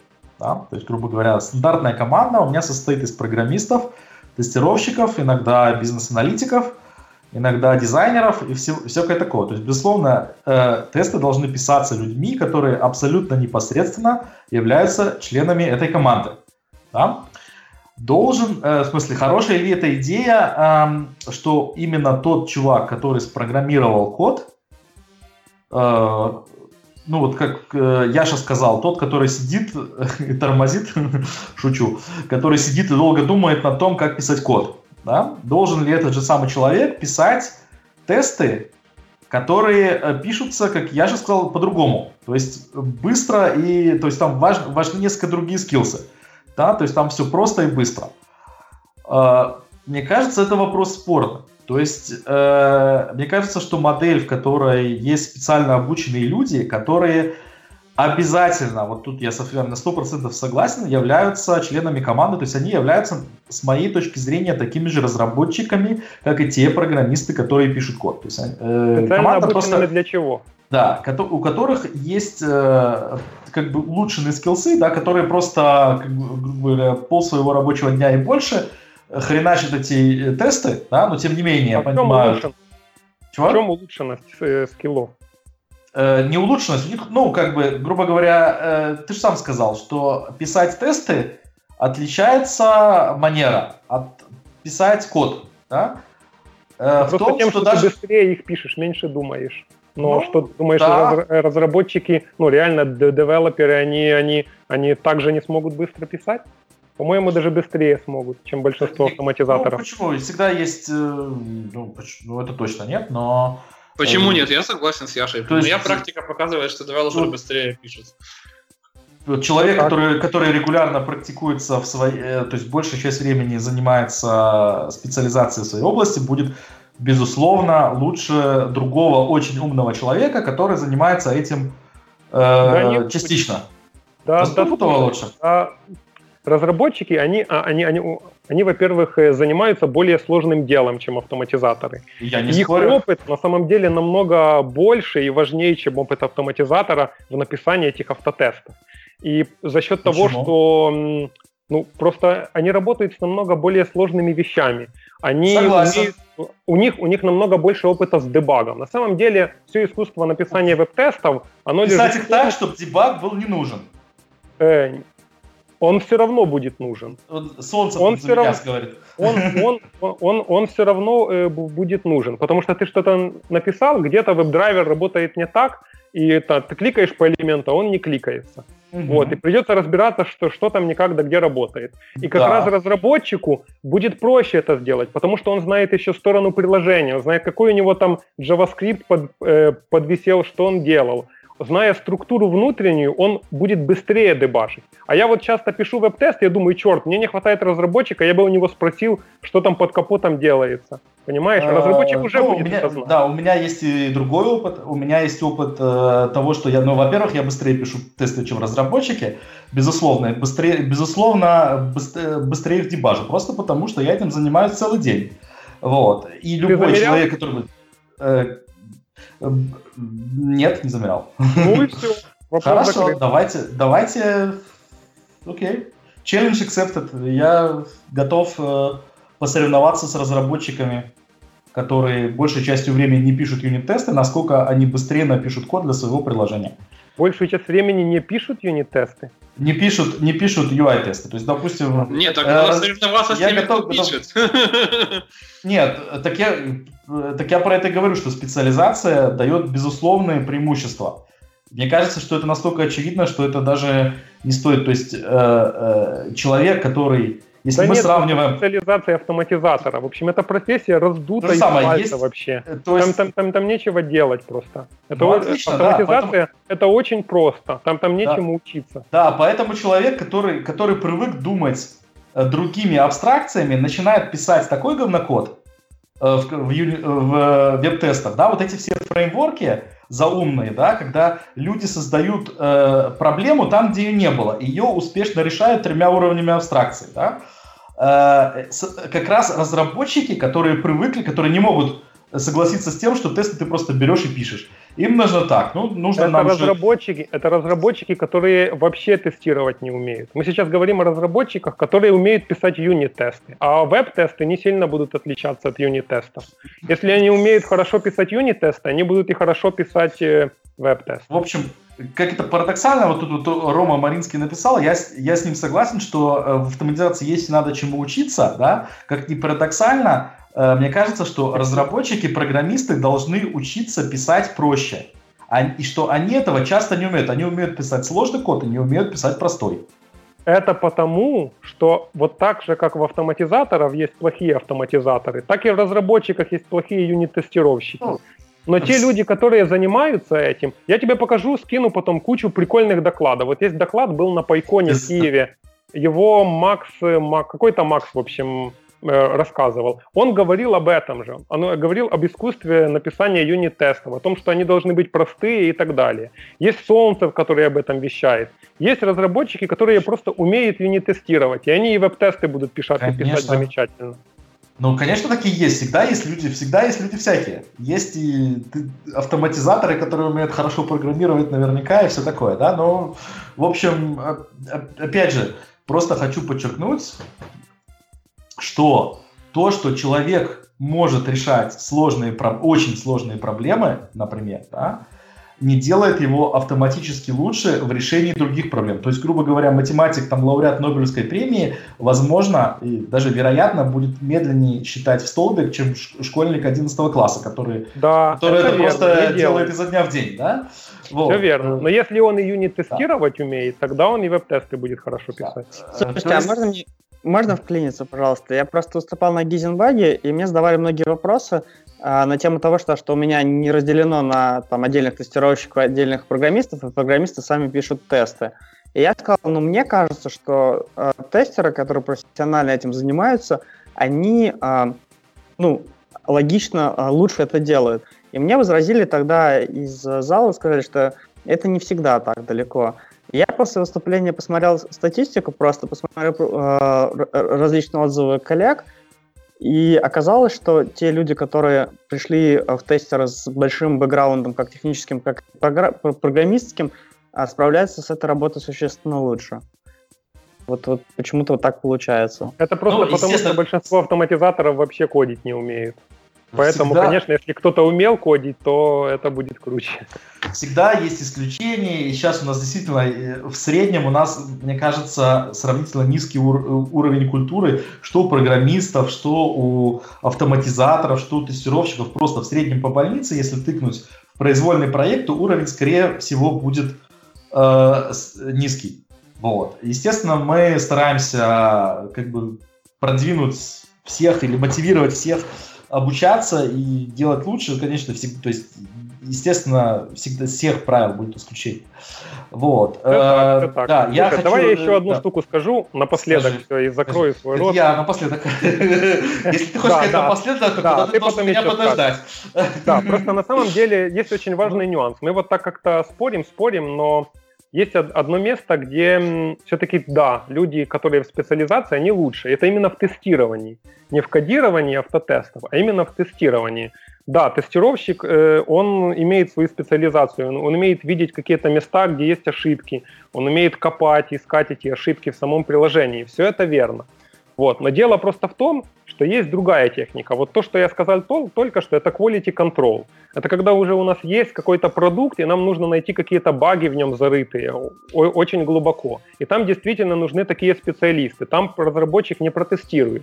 Идея же, которую начал Витя, и которую, в общем, я тут парил, она э, лежит в другом. Дело в том, что с точки зрения тестирования разработчику и не нужно быть крутым, потому что он будет делать не QC, а QA когда вот эта техника, когда разработчик сам пишет тесты, ее плюс не в том, что он напишет больше качественных тестов, которые найдут больше багов, а за счет того, что он делает это раньше, он делает это сразу, он э, при этом э, дисциплинирует себя, он, написав даже меньше тестов, чем автоматизатор или тестировщик, и даже менее качественных тестов, в конце концов приложение будет иметь меньше багов. Вот в чем фишка. То есть идея не в том, что э, разработчики... Не вообще. Э, да, чем не писать... Или не, чем не если просто, писать не, позже. Чем, да, если но... писать, чем если писать позже и автоматизаторами. Вот в чем фишка. А То если даже, писать даже раньше если... автоматизаторами, например? Все равно. Э, э, тут еще фишка в дисциплине. Это как э, сюда также идет и эта философия ТДД. Да? Вот у Солнцева есть статья, он там Шерлока Холмса упоминает, который я вот недавно пересмотрел э, эту серию Гая Ричи. Шерлока Холмса и заметил, что вот откуда эта цитата. В общем, там есть цитата, что э, нужно сначала собирать факты, потом строить теорию, иначе ты начнешь э, подгонять факты под свою теорию. Здесь также, когда разработчик сам пишет, он себя больше дисциплинирует, особенно когда он сначала пишет тест, а потом уже пишет код. Ну, неважно, или, или, или, или, или после, но все равно это ближе это другой контекст, он больше думает о конечном продукте, и он просто меньше делает ошибок, он меньше забывает. Вот в чем суть. Даже если он напишет меньше тестов, и они будут менее качественны, толку от таких тестов будет больше. Именно поэтому девелоперы должны писать тесты, а не автоматизаторы. Я с, вот с этим я не спорю, но спорю с последним выводом, потому что это не единственный вариант, как, каким образом можно э, при, приучить к дисциплине. И э, я вижу перспективным в том числе и другое направление, а именно в том, чтобы создать условия для реально командной работы. То есть командная работа для меня подразумевает следующее. Если фича не готова на 100%, не удовлетворяет definition on done, э, в конце, допустим, итерации, это значит, что э, вся команда не выполнила, не сделала эту фичу, да, без разницы, то, э, без разницы того, э, там, типа, э, готовы ли тесты, или там, да, нет, я успел протестировать, а он ошибки не успел исправить. В любом случае, ответственно вот вся вот эта группа людей, которая эту фичу писала. Поэтому, если программист будет э, чувствовать себя а, также ответственным за тесты, которые пишет другой, за то, что он будет помогать другому писать, например, код так, чтобы, его, чтобы код был больше тестирован. И опять же, э, с другой стороны, то есть автоматизатор, тестировщик, там, кто угодно, да, будет также представлять, что он должен результаты своей работы э, сделать как можно раньше, не потому, чтобы поставить галочку, все, я успел там сделать свою часть, и поэтому с меня взятки гладкие, а именно для того, чтобы вся команда успела эту фичу целиком, а, э, грубо говоря, закончить к сроку. Да? То есть это другой подход, не противоречащий твоему, да, то есть в его рамках может, я могу писать код для себя и могу писать тесты для себя. В рамках этого подхода я могу писать тесты для другого, а в рамках этого подхода я могу код писать для другого. То есть, грубо говоря, когда мы имеем узким местом программиста, я как тестировщик могу э, помогать ему написанием кода. Например, э, можно разбить э, функцию на несколько частей, да, и одну из каких-то частей я, допустим, напишу, могу написать для программиста, потому что видим, что мы опаздываем именно вот в этом месте. Да? и чуть такую, как сказать, попробовать добиться совместной ответственности за код. Вот. И тогда оно тоже, на мой взгляд, может работать. Да, но по-любому работать будет, и будет лучше работать, чем просто автоматизаторы где-то сами там что-то будут писать. Да, то есть вот. э, это то, что ты сказал, в любом случае лучше, если мы хотим или думаем о том, что мы разделяем, что кто-то пишет код, а другой автоматизирует, и они потом в лучшем случае в конце итерации не, не, не, не, не, э, я говорил, встречаются. Не-не-не, я не говорил о разделении, я говорил, что вообще не нужны эти автоматизаторы все, нафиг надо они. Вот. То есть нет просто вот этой другой части. Есть программисты, они пишут код, все. Вот. А тестировщики, вот эти специалисты, реально крутые, они нужны как больше для acceptance тестирования в, в определенные моменты, там, перед релизом или еще когда-то. Они не нужны все время. Именно поэтому я считаю, что твой подход, когда работа, команда работает вместе, Это он менее всегда... эффективным, потому Но... что работы для тестировщиков будет мало. Просто, Нифига, да. как, как раз они должны, они должны все время именно работать для того, чтобы как можно раньше давать информацию. То же самое, о чем ты говорил, то, что когда ты пишешь тесты для себя, ты раньше получаешь фидбэк. То же самое тестировщики, у которых есть опыт именно, э, ну, в частности, э, найти те баги, которые в которые, например, ты пишешь как бы по спецификации, все равно у тебя получается ерунда, да, ты пишешь, в принципе, что-то, что ты считаешь правильным, но тестировщик, если он это э, на момент acceptance теста заметил только, то ты уже проиграл, а он это может заметить гораздо раньше. Вот. Ну, короче, мы сейчас сошли с темы. Если что, на эту тему я предлагаю Коммент, послушать, комменты. послушать, да, послушать мой доклад про нафига, нафига и цели тестирования. Вот. Да, но я, еще, я, еще хочу, я еще хочу добавить, что на самом деле, например, девелопер задевелопер, задевелопил код, да, начал писать э, какие-то ну, end-to-end тесты. Увидел баг, который end-to-end тесты вскрыли, да, и тут же его пофиксил, то есть, он, то есть время сэкономилось, не, не, получалось, не получилось так, что какой-то, что, завели, что сначала тестировщик потестил, потом получился баг, потом да я сразу завел я баг в жиру. Абсолютно сразу же, причем здесь жира, если мы сидим рядом, я тебе могу сразу показать. Э, более того, завести э, баг в джиру это фича, то есть ты как программист, я бы советовал, когда я типа свои команды обучаю, которые, которые мне доверяют, я советую программистам, которые нашли у себя баг, тем не менее заводить его в джиру. Да, но, это, но это если баг найден уже потом. А если баг найден на, на этапе разработки фичи, зачем его заводить в жир вообще? Для того, что, для того чтобы его можно было потом э, проверить, в частности. Да? Нет, для того, чтобы... Да он сразу его и пофиксил, и проверил своим же тестом. Может вот. быть, проверил, а может быть, нет, понимаешь? Не-не-не, он проверил и потестил. Мы говорим о людях, которые понимают, что такое юнит-тестирование. И ну, они хорошо. прогнал тест, проверил. Ну, а если ладно, ты, если, а если мы, ты ему, Алексей, покажешь, то, то у него будет переключение контекста. Это нехорошо, это задержки. А, а в случае, когда программист сам делает, у него не будет переключения контекста. И все будет более плавно и меньше глюков. Ну, давайте в комменты, давайте в комменты. Да, давайте, да, это самое, да. Э, к JavaScript. Э, давайте начнем с юнит-тестирования. Да, юнит-тестирование вот такое самое базовое. Мы знаем фреймворки Jasmine, Mocha, Chai. Э, ну, Mocha и Chai это, в общем, почти одно и то же. ну, это не одно и то же, их часто в связке используют, но на самом да, деле да, можно... Но на самом деле можно и не использовать их в связке. Может, да, но, грубо говоря, чай это скорее как расширение моки, по сути, да, то есть если смотреть, то есть Ясмин, Мока и Жест, вот, ну или Jest, вот такие три основных, при этом Jest сильно уступает в популярности, и лично что-то он у меня не особо зашел, но его делает Facebook, поэтому он все-таки кем-то и как-то используется и развивается. Вот, вот. ну я, я, я не соглашусь, что вот э, это расширение э, эксклюзивно для одного фреймворка. Это, в принципе, на самом деле достаточно, ну, чай и мока, они могут быть, они могут быть использованы отдельно один от другого. То есть Mocha это, фрейм, это фреймворк, который принимает ассершены, да, какие-то, э, ну, позволяет писать структуру юнит-тестов, да, и, и может работать с какими-то сторонними ассершенами. А чай это ассершены. То есть assertion могут быть чай, а могут быть другие assertion. То есть мока работает со всем, что выбрасывает какой-то error. То есть если вот выбрасывается error, мока с этим работает. Но это если уже детали вдаваться, да. Вот. Эм. В общем, тем, кто знаком с Java, то Mocha это что-то типа JUnit или TestNG. А Jasmine это такая сборная солянка, в общем, кухонный комбайн, в который все-все-все встроено, и ты просто его одну библиотеку установил и все имеешь.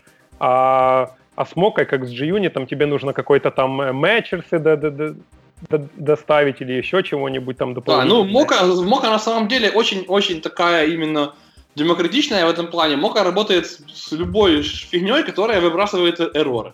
То есть, если во время исполнения того, что ты там передал функцию, вот, вот в моке, да, ты пишешь функции, там, describe, it, вот если во время выполнения того, что, если, выполнение, если во время выполнения функции, которую передали в it, выбрасывается error, Мока этот error подхватывает и считает, что юнит-тест упал. То есть Мока, она очень нетребовательная к assertion. То есть ты можешь любой любой assertion library туда подключить, но часто, чаще всего подключают чай. Ага. Потому что он просто делает, он, он не только не просто выбрасывает эроры, он их выбрасывает красиво, и это красиво смотрится потом в репортах и в консоли. Вот так вот. А еще очень прикольно, что чай тоже расширяется, там чай, инзим и прочие штуки. Так, про кухонный КБ я сразу спрошу, про кухонный КБ Джасмин. А, мне кажется, Джасмин по умолчанию требует того, чтобы, чтобы ты тесты в браузере запускал. То есть, в принципе, тоже такой, как я скажу, типичный JavaScript фреймворк, который для того, чтобы нормально использовать, нужно еще скачать 5 других фреймворков. Нет?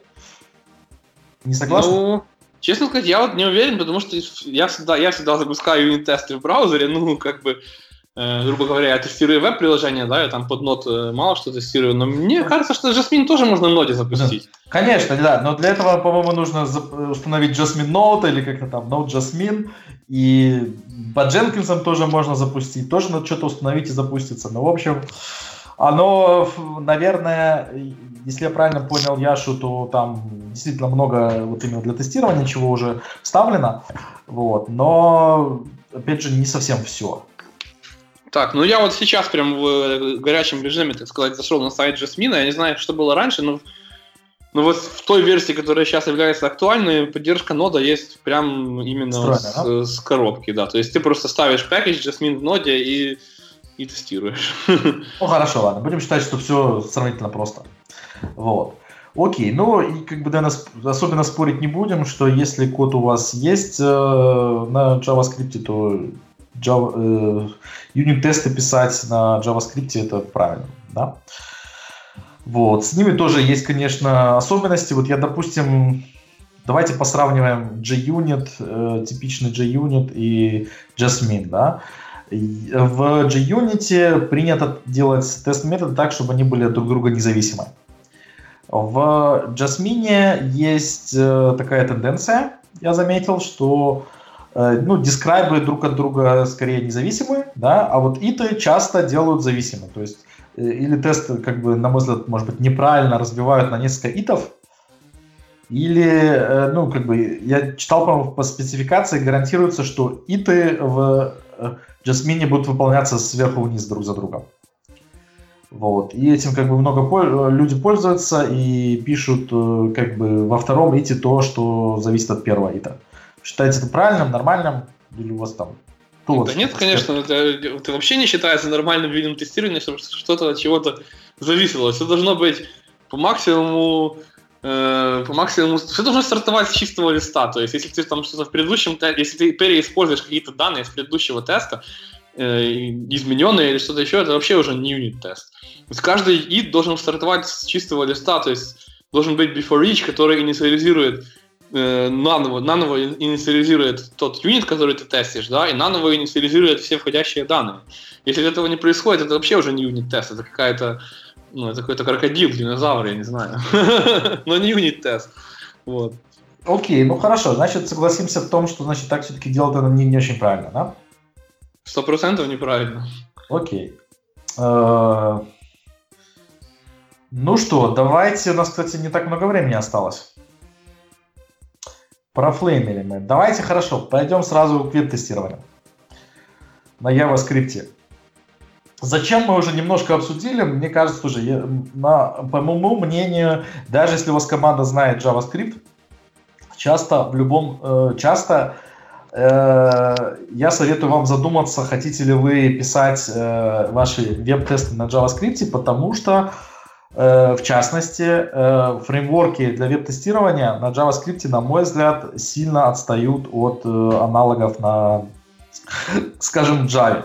Вот. И значит, второй аргумент, то, что мы должны писать э, простые тесты, то есть э, сам код должен быть простым и легко читаемым. Это значит, что наше переучивание, наше, там, допустим, обучение той же Java будет не таким э, мучительно больное, потому что нам не надо будет там все тонкости Java изучать, а э, мы, по сути дела, будем писать э, тесты, которые у нас бы выглядели примерно так же, как и на JavaScript.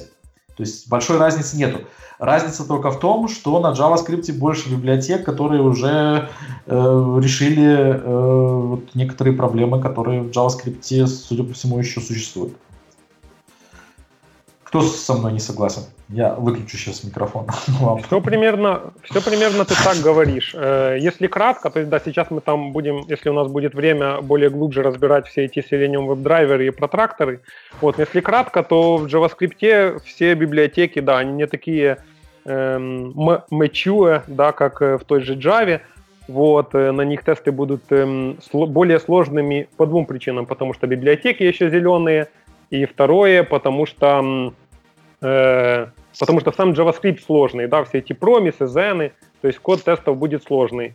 Вот, это две основные причины. Единственное, почему я считаю, нужно стоит писать JavaScript-тесты, это если вы верите в то, что говорил я и Виктор, о том, что разработчики должны писать тесты, и вы хотите, хотите, их к этому приучить, и тогда вы начинаете писать на JavaScript, чтобы как-то их затянуть в этот мир. Вот. И, и, но это стоит делать только тогда, когда у вас есть э, опыт хороший э, в JavaScript также, потому что без опыта вы не затянете их все равно, и вы только, в общем, головой об стену будете биться и набьете шишек. Ну, вообще, э, я еще добавлю, что в недавнем опросе State of Jazz, который проходил э, осенью 2016 года, там в целом э, многие JavaScript-эксперты отметили, что текущее положение дел в тестировании хоть и бурно развивается, но все равно оставляет желать лучшего. Да, интересно. Вот, да, еще один нюанс я только забил, э, забыл сказать. Все, что я сказал, не касается случая, когда у вас э, Angular приложение написано разработчиками, которые знают, как писать Angular приложение. Тогда протрактор для вас взлетит и будет э, вторым Селенида, и все будет прекрасно. Но если вы в этом не уверены, то лучше не рисковать. Я вот э, был не уверен и продолбался целую неделю, и ничего у меня не получилось. То есть это был просто ад. То есть что я не напишу, протрактор э, и, и, или сильно долго ждет, или не дожидается, и постоянные костыли направо-налево, и, и все дела. Ну, вот. в случае с React а, я могу только хорошие слова говорить про связку Enzyme.js DOM а, Mocha. У меня работает просто чудесно. Тесты работают со скоростью примерно 50 штук в секунду. И, в принципе, у меня единственное, с чем я немножко словил граблей, я не мог нормально просимулировать э, ресайзинг э, браузера. То есть у меня в зависимости от э, ширины экрана менялся интерфейс, я хотел это протестировать. В итоге я это смог сделать, но это было не очень тривиально. Вот, а в остальном для React получается тестировать любые действия пользователя на любых устройствах, и а, любые ивенты, и тестировать и колбеки, которые вот вызываются в процессе жизни компонента, и все чего угодно. То есть мне браузер для тестирования UI-компонентов вообще был не нужен. Это очень круто. Это именно, именно как, как Selenium-based тесты, то есть они в... Нет, в... нет, в этом ты прелесть, ага, что это, да. ну, JS-based тесты, поэтому... Это же это ж, это ж юнит-тесты, правда? Юнит-тесты, да. Это... Ну, интеграционные, да, скорее всего, да? Ну... А, это тест UI-компонента, то есть вы, конечно, можете написать рядом второе приложение, которое будет э, симулировать не только действие пользователя с компонентом, но и его какую-то интеграцию с другими э, компонентами или бизнес-логикой, но это немножко оверкилл вы просто тестируете, как ваш компонент реагирует на те или иные действия пользователя и как ваш компонент будет выглядеть в зависимости от тех значений и свойств, которые вы ему передаете. Ну, то есть, грубо говоря, вы рендерите компонент, и а, передаете ему значение свойств, а в ответ получаете HTML, и к этому HTML пишете свои assert и expectations. Ну, это, ну, это скорее похоже на э, юнит-тест именно компонента, короче, включая его дом там, да?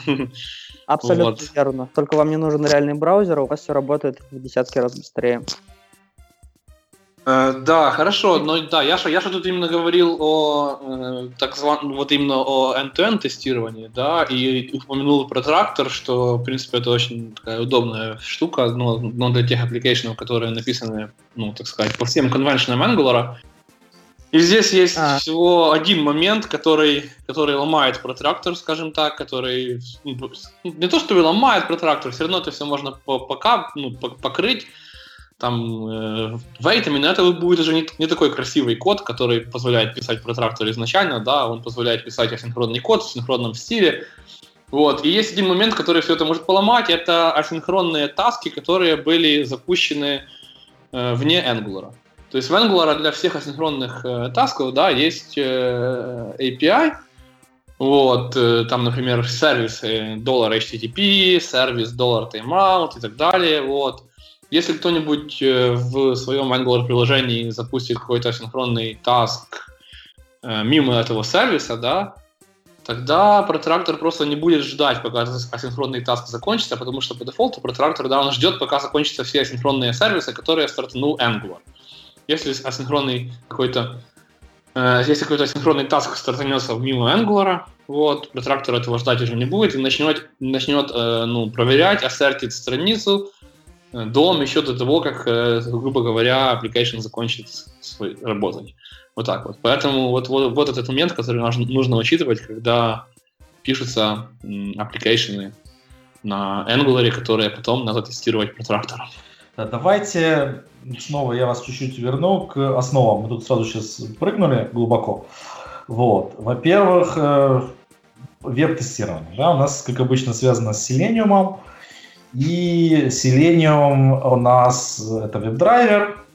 Вот. И тут сразу для JavaScript есть у нас сюрприз, да, есть так называемый WebDriverJS, а есть WebdriverIO, .io, да? И это, как выяснилось, два разных человека. Вы что-нибудь об этом знаете? Я об этом немножко знаю, если что, могу рассказать, что я знаю. Так вот, WebDriver.js — это чистая имплементация именно Selenium Bindings для JavaScript. Вот. Если вы посмотрите, поищите, например, погуглите вот сейчас сегодня WebDriver.js User Guide, то вы увидите там одну задрипанную э, вики-страницу на Selenium проекте, да, которая, ну, если очень сильно подумать и догадаться, ведет э, э где-то в каком-то одним из спрятанных линков к описанию API, которое тоже сделано, на мой взгляд, ну, довольно нечитаемо, то есть без хороших примеров.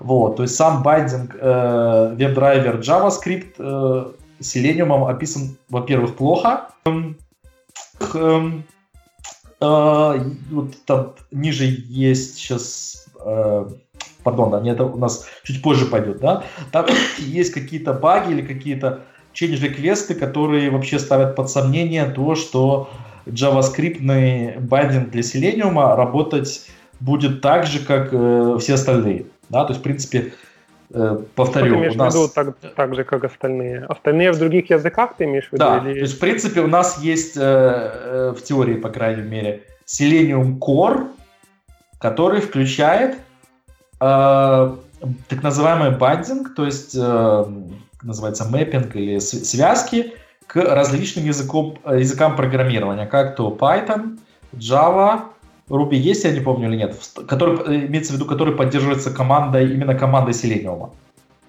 Э, Python, Java и JavaScript, да, Ruby не уверен. Поддерживается Ruby, кто-нибудь знает? Именно самой командой Selenium, или его кто-то третий делает? В Ruby есть просто два столпа, это э, Ватири Капибара, и они построены да. на чем-то. И вот это что-то, я думаю, оно таки поддерживается командой Селениума. Можно будет сейчас проверить. И, вот как раз я практически уверен, что нет. Значит, окей. Значит, Руби, Руби там тоже нету, ну, типа нету официальной поддержки. Вот. Значит, э, а, и, и .NET, наверное, да? .NET, наверное, тоже будет.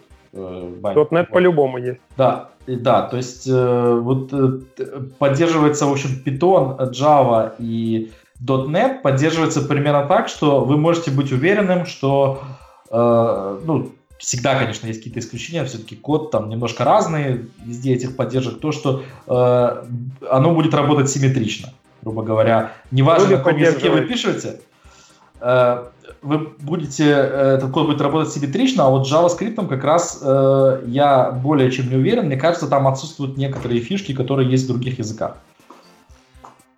Вот именно на уровне Selenium Core. То есть потом э, э, еще есть такие Chrome драйверы, которые уже используют Selenium Core, но это уже тоже другая история, да. Мне кажется, что э, сейчас не поклянусь, что э, драйверы используют только JSON, э, как называется, JSON протокол при общении с Selenium Core. То есть, в принципе, они тоже независимы от языков. То есть у вас не важно, от какого, на каком языке вы пишете, э, Chrome драйвер у вас будет работать одинаково. Вот. Ну там, по крайней мере, э, слушай, там, там, по крайней мере, есть поддержка основных операций над веб-элементами драйвером. Это точно, потому что я колупал, смотрел, видел. Вот, и их там много и достаточно. Во-вторых, Нет, в смысле, на в JavaScript, WebDriver.js. Э, да, WebDriver.js. Во-вторых, ну, на да. нем построен протрактор, насколько я понимаю. Вот, такая популярная, типа, мощная штука. Вот, и поэтому, если вдруг загнется, ну, кто-то перестанет коммитить в Selenium.js, я думаю, ребята из протрактора начнут туда коммитить. Более того, я видел в ишьюсах, что одни и те же ребята, что заводят ишьюсы в протрактор, его, их, их потом заводят и в Selenium.js. То есть, я думаю, все будет окей, будут поддерживать и будут Нет. развивать. И мне кажется, что как раз этот тренд эм, нужно поддерживать. Да, Selenium.js, он тоже зеленый, но лучше копать одну траншею, а не сто. Вот, вместе всем. Да, он, ну, я это и хотел сказать, естественно, это сейчас, может быть, даже практически безальтернативный подход э, использования э, в конечном итоге веб, э, фреймворков, э, основанных на WebDriver JS. Но э, если вы считаете, что он настолько же стабилен, как э, Java, то вы ошибаетесь. Вот я, я так хотел сказать. То есть, безусловно, это один из лучших э, как бы фреймворков, что на данный момент есть, но он, тем не менее, э, хуже явно. Он не один в один по функциям с э, явным, с Java. Не совпадает. Вот, а WebDriver IO, если я правильно понимаю, это вообще собственный байдинг, который как бы альтернатива WebDriver JS. Э, команда, которая сам написала свой байдинг для Selenium. Вот. То есть это два разных человека. Как-то так. Что-то там, я слышал, что там даже больше, чем два, там еще несколько собственных есть. Ну да, нет, я, то, что когда мы говорим про JavaScript, мы можем даже не крутить, э, не, не смотреть в хрустальный шар. Для всего в JavaScript есть как минимум 10 альтернативных э, имплементаций. Вот. В общем, хорошо это плохо, вопрос тоже такой холиварный. Вот. Но мы раз, сейчас просто разговариваем о самых крупных известных. Давай, э, давай, давай, раз зашла тема о Selenium, я еще добавлю несколько штук, да, о боли. В общем, еще такой интересный момент, который подтверждает, что Selenium зеленый, это то, что в нем долгое время был использован один компонент, э, Promise Manager, э, и все поняли, что это плохо, что он не работает, и теперь его выпиливают, и там целый план на год вперед написан, и как его будут этот э, компонент, который уже считается legacy, будут выпиливать. Вот, и вот, в общем, такие дела. Да, и да, если вы будете использовать Selenium JS, то обратите внимание, мы оставим линки на, на этот план э, удаления и на новый стиль написания тестов. Я рекомендую использовать именно его. Вот, э, то есть э, там отличие будет в том, что нужно будет использовать промисы напрямую, и в принципе это хорошо, потому что, черт, это такие JavaScript, и незачем их скрывать. Лучше, лучше, лучше видеть врага в лицо, так сказать. Mm. Вот. Вот, боль, да, боль. И давайте сейчас Nightwatch.js у нас есть а, тут тоже в списке. Это, мне кажется, тоже альтернативный бандинг, такой же, как WebDriver его, к Selenium. Я правильно понимаю? Nightwatch? Он, mm-hmm. я не уверен, что он... он альтернативный, нужно проверить. А он разве не на WebDriver JS построен? Вот, Может, мне кажется, что нет. Nightwatch — это обертка вокруг Selenium. Это... А, вокруг чего? Тут у нас есть тонкость. Вокруг Selenium это да, но вокруг чего? Вокруг э, WebDriver JS или вокруг э, JSON? По-моему, то он только на э, JSON Второе. протокол. Второе, да, там он да. REST дергает своей командой, и все. Ну, то есть, из того, что я видел в своей практике. Да, то есть мне кажется, WebDriver AO и Nightwatch.js это вот эти две альтернативы к WebDriver JS. Ну, ну, наверное, потому что а, ну, я видел, как работает Nightwatch, и он работает с селением краски через JSON протокол. Mm-hmm. Вот. А все дело я запускал в моке. То есть я использовал API Nightwatch и далее писал управляющие команды для браузера. Честно говоря, ну, у меня не очень большой опыт end-to-end тестирования, мягко скажем, но я могу сказать, что мне не очень понравилось, потому что все очень-очень-очень хрупко. Ну вот. В общем, альтернативы для Селенида, похоже, нету, да? Не, нет. А, Напиши биндинги для JavaScript. Вот. Ну вот как раз в этом, мне кажется, есть и проблема, что биндинги для JavaScript написать нетривиально, именно потому, что JavaScript работает по-другому. То есть он не может работать э, так, как э, Java. Вот, он должен работать вот так вот single-threaded, и поэтому асинхронно. Может быть, я ошибаюсь. Все верно. Я сейчас как раз пишу типа селенит, да, на JavaScript. И это все очень нетривиально. Мы тут с Виктором в чате э, ночами чатимся, общаемся да, по этому поводу. Вот, в общем, могу дать краткий фидбэк, э, что я узнал, пока, пока писал.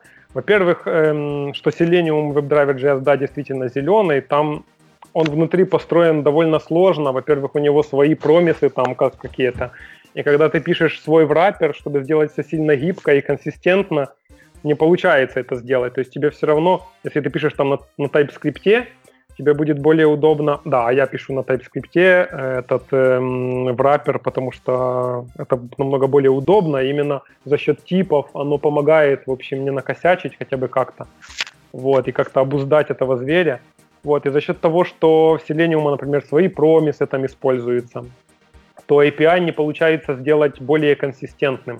То есть, если я, например, когда пишу под Python враппер, то там я пишу такой враппер, который можно использовать и с Selenium напрямую, да, то есть можно мои элементы моего враппера подменять на веб-элементы и так далее. Оно все будет э, работать э, совместно э, по одному API. Здесь так не получается. Приходится писать как бы вообще полностью свой инструмент, да, под капотом там будет Selenium WebDriver JS, но это не будет эм, так же чисто, то есть API не будет совсем один и тот же.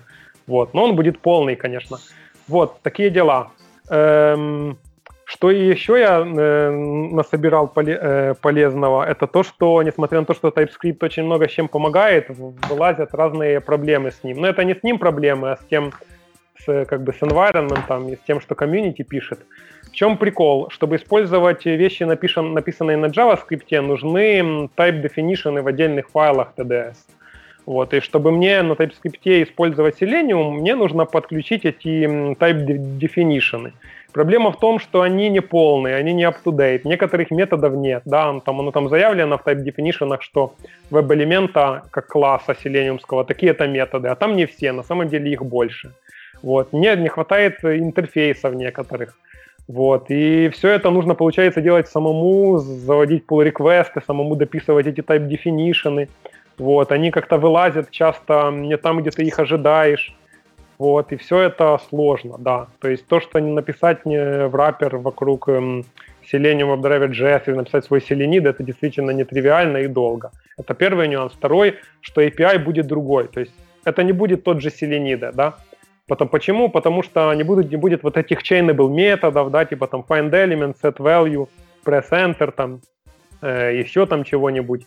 Потому что все эти методы, они возвращают промисы, с которыми нужно работать соответственно. Вот, сейчас не будем вдаваться в подробности. Mm-hmm. В общем, ну, API будет, будет другое, mm-hmm. оно все будет выглядеть не так. Более того, промисы, они э, более функциональные, ну, как бы они, это все-таки более функциональное программирование, да, кто знает, там, промисы это примерно монады, вот, и поэтому, а Selenium, у него API более объектно-ориентированный, вот, э, и если пробовать повторить то же, что в Selenium на JavaScript, то это будет, будут костыли. И вот э, в Selenium WebDriver JS это пробует делать, да, то есть там, э, когда ты пишешь на Selenium WebDriver JS, ты можешь написать driver find element допустим, да, и это работает вот сразу, э, findelement.click, только потому, что в Selenium WebDriver накостылячили там и заманкипачили свой промис и создали еще отдельный промис, который есть и веб-элементом, то есть это не чистый промис, не чистое обещание, у которого там есть методы zen, catch и так далее, но у него еще и появились откуда-то клик и set value и так дальше. Вот. Эм, ну, в общем, такие дела. Там такой ужас в имплементации делается. Вот, и, в общем, все не, не тривиально. И я принял, в общем, такое как бы решение, что лучше пробовать э, не, не, не писать свои костыли и делать чтобы оно было похоже на Selenium или там вообще на любой фреймворк на Java. Лучше писать такие в стиле JavaScript с вот этими вот промисами, потому что хотя бы имплементация будет более-менее простая и понятная, и можно будет ее поддерживать, да и стиль будет общий. Если стоит цель затянуть программистов, чтобы они писали тесты на JavaScript, то лучше и писать э, их языком, а не выдумывать какой-то свой, ну, как бы тянуть Java язык JavaScript, это, в общем, не, не сильно камильфо. Слушай, а что ты думаешь в этом контексте о E7 и Async Await, которые, возможно, придут ну, я... нам в помощь ну, к промисам? Ну и замечательно, я, я их использую. Я же пишу, пишу на TypeScript, использую Async Await, и да, но этого все равно не хватает. То есть оно на Async Await все равно не будет э, chainable операции, не будет driver, find, find element, set value, presenter, все равно будет Zen. Zen set value, Zen presenter и так далее. Вот. Эм, ну, там можно поиграться. Эм, первый вызов set value можно сделать как э, chainable без Zen, просто за счет того, что find element будет возвращать, не будет искать элемент сразу, а будет возвращать объект, который представляет элемент, который потом будет найден. Вот, можно так сделать но прям чистого Java Style не получится без э, каких-то какого-то злобного метапрограммирования и костылей. Давайте но... еще на секундочку попробую из этих из глубин немножко на уровень выше, да? Вот смотрите, то, что нам на фронтенде нужно учитывать этот вот single-threaded JavaScript, это понятно, да? То есть у нас э, тред, который блокирует э, весь, э, всю нашу программу, ну, в принципе, сводит на нет все наши усилия, да, то есть, грубо говоря, у нас постоянно наша, наш фронтенд должен реагировать, быть, то есть быть способным реагировать на input пользователя, правильно? А вот вопрос для тестов, оно вот такое глобальное, нужно ли нам вообще вот это, да? То есть, э, допустим, у нас будет тред заблокирован, у нас будет реально наш единственный тред, который будет, ты там нажал на кнопку, и оно будет там полторы секунды ждать, пока у тебя что-то загрузится. Что в этом плохого? Именно для тестов. Что мы теряем? Вот, знаете, сейчас тоже вспомнился, недавно смотрел какой-то доклад, да, где кто-то предлагал, э, значит, э, ну, часто есть реализация э, типа паттерна wait, э, ну, паттерна не слипа, именно wait, когда мы ждем какого-то какого события, да, в UI-тестировании полинга, да, то есть мы каждые там десятую, две десятых секунды, там, может, законфигурировать, проверяем, появился элемент или нет. Появился элемент или нет. И вот чувак сказал такую мысль, вот, что на самом деле там есть статистика, то, что э, элемент появляется неравномерно, каждый там, ну, то есть неравномерно, вероятно, с каждой там сколько-то десятых секунд, а вот Вначале он, скорее всего, появля... будет появляться вот в первые там полсекунды с большой вероятностью, а потом все реже и реже. Давайте вместо того, чтобы полить каждые там одну десятую секунды, мы будем там по Фибоначчи, да, значит, сначала там одну десятую секунды, потом еще одну десятую секунду, а потом три десятых секунды, семь десятых секунды и так далее, да, чтобы все время больше ожидания. И вот я подумал, ну, круто, конечно, да, но зачем? То есть, что в этом, то есть тест от этого не становится быстрее. Да? Это просто, Ничего... слушай, вот эта идея, она прикольная, но она касается именно реализации явных ожиданий в Selenium. Она тут, тут здесь ни при чем JavaScript или Java, это просто да, да, да, да, даже да. на Java такое реализовать. Да. Ну, да, просто... вейты. Да. Зачем, скажите мне, зачем? Можешь объяснить, зачем? Именно что, вот мы будем, что мы будем в это сэкономленное время делать? Наши тесты. То есть у нас тест Смотри. ждет, пока, пока не появится... Давай. А, угу. Да. да, давай я объясню. Смотри, это касается только явных ожиданий. Сейчас явные ожидания даже в Java работают так. Есть полин интервал, он равен 100 миллисекунд, по-моему, и, и каждые 100 миллисекунд оно типа полит, есть ли элемент, и если его нет, потом 100 миллисекунд ждет. То есть, э, если э, включены везде такие ожидания, то у тебя каждое действие потенциально может быть на 100 миллисекунд дольше, если элемент будет появляться не через 100 миллисекунд, а через 2, а через 10 миллисекунд, да? Вот. Но и сделать полин интервал 10 миллисекунд тоже не вариант, потому что начнет тормозить, потому что сильно долго будет, будут там циклы эти бегать. Вот. Поэтому этот вариант, он полезный э, как раз для того, чтобы использовать э, первые ожидания как 10 миллисекунд, а остальные уже подлиннее. Это касается только явных ожиданий.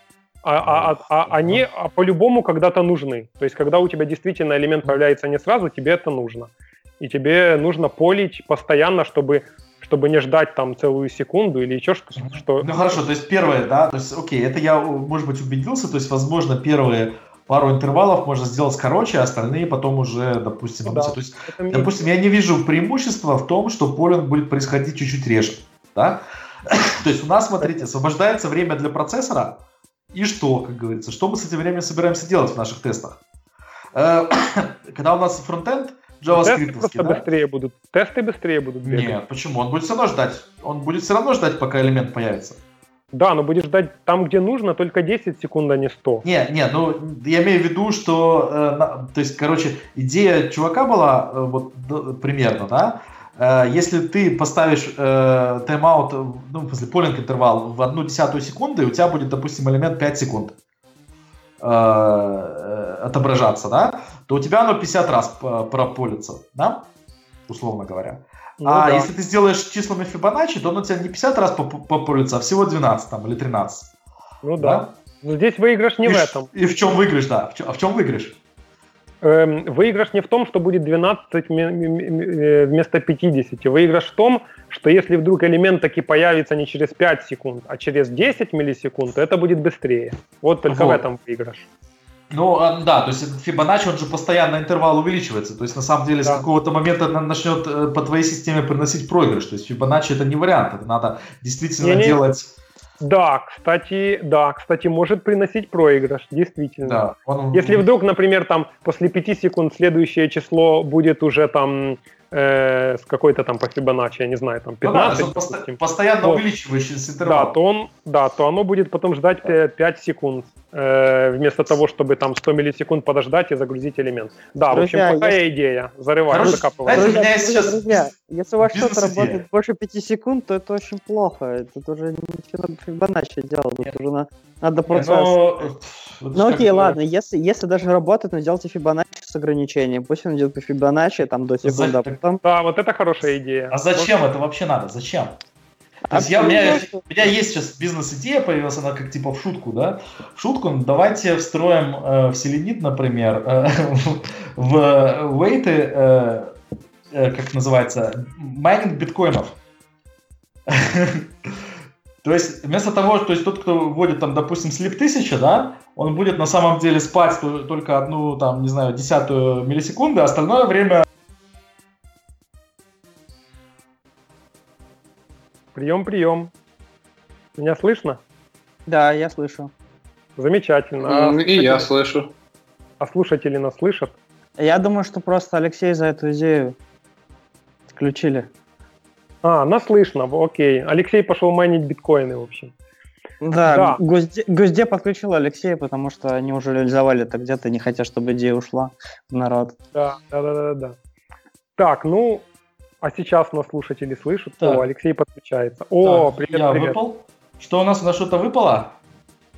Э, ну, мы все на месте, кажется. Мы все на месте, только я выпал, да? Да. Слушатели О. слышат, кажется. Окей, все. слушатели слышат. Зрители видят. Окей, ну, Слушай, ну, короче... ну идея, идея с биткоинами, конечно, крутая, да. Вот, так что давайте, не знаю, крауд, краудсорсинг, сейчас соберем деньги и хоть что-нибудь полезное сделаем с этими ожиданиями. Слушай, а может быть, может быть, селениткоин? Че, краски распределенная, куча юзеров и да. потихонечку. Причем э, слип паттерн используется настолько часто, что действительно станем богатыми, да? Ну, да ты, вероятно, станешь. Можно еще какую-то пирамиду построить, типа подключи еще одного там себе эм, автотест майнера и все дела, и будь будут какие-то комиссионные там капать. А еще, слушайте, на Хайзенбаге была отличная концепция, называется рандомизированное тестирование. И там одни и те же тесты запускались там очень много раз для того, чтобы поймать какие-то очень редкие крайние ситуации и попробовать потом воспроизвести и пофиксить э, какую-то очень редко возникающую багу. Если такой вот будет слип э, запускаться десятки, сотни тысяч раз, так это вообще прекрасно. И люди будут э, довольны баги исправлять, и вы будете богатеть. Да, окей. Давайте, знаете, этот выпуск у нас действительно вышел длинным. А, мы совсем быстро сейчас последнюю тему, это API-тестирование на JavaScript осветим, да, и, и закончим. Вот. У вас есть еще пункты, которые вы хотели еще поговорить из крупных? Возможно, нам придется еще один выпуск делать. Так я как раз хотел, давайте второй выпуск забацаем через пару месяцев. Через полчаса. Вот, нет, Вот, сейчас передохнем, да, кофе выпьем и по второму кругу. Сейчас оживим, оживим Кирилла. Мы, кстати, без Кирилла тоже больше двух часов наговорили. С Кириллом мы, наверное, вообще не закончили бы никогда. Вот. Окей, э, про API тестирование. Тут мне, мне кажется, чтобы быть кратким, э, API, вот сейчас модная REST, REST API, которые возвращают, которые принимают параметры JSON и возвращают параметры JSON. И тут как раз JavaScript напрашивается, потому что JSON это JavaScript Object Notation, да? Это как бы нативная концепция JavaScript, которая встроена в язык просто по вот, корнями. А у меня вопрос, По... извини. Ты сейчас имел в виду именно JSON API или просто вот такие какие-то там набор э, спецификация API, которая вот э, реализует такие штуки с параметрами в JSON. Ну, естественно, э, не понял. То есть, Но есть э... отдельная концепция, которая называется JSON API, она э, возвращает тебе э, объекты в flat форме, то есть у тебя на каждом уровне уровень вложения 0 или 1. О-о. Знаешь, я тут скажу, что я не знаю, про что ты говоришь, я сейчас напишу в чатик. Да, нет, я верю в том, что такая вещь есть, но мне для того, чтобы что-нибудь умное э, на эту тему сказать, нужно подучить, по почитать. Я вот про это не знал. Короче, очень да. классная штука. Мы что-то подобное уже лет пять назад в SAP делали под названием OData. Правда, это микрософтовская идея на самом деле, просто мы ее очень активно в Enterprise тащим. Она мне не очень нравилась, но вот именно JSON API берет лучше от, оттуда и позволяет э, не городить костыли, а именно брать вот эту штуку в качестве транспорта данных и на стороне сервера легко генерить с помощью библиотек, и на стороне клиента ее использовать.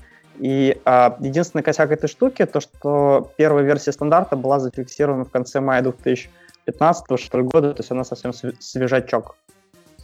Вот. Ну, угу. такой экскурс. Окей.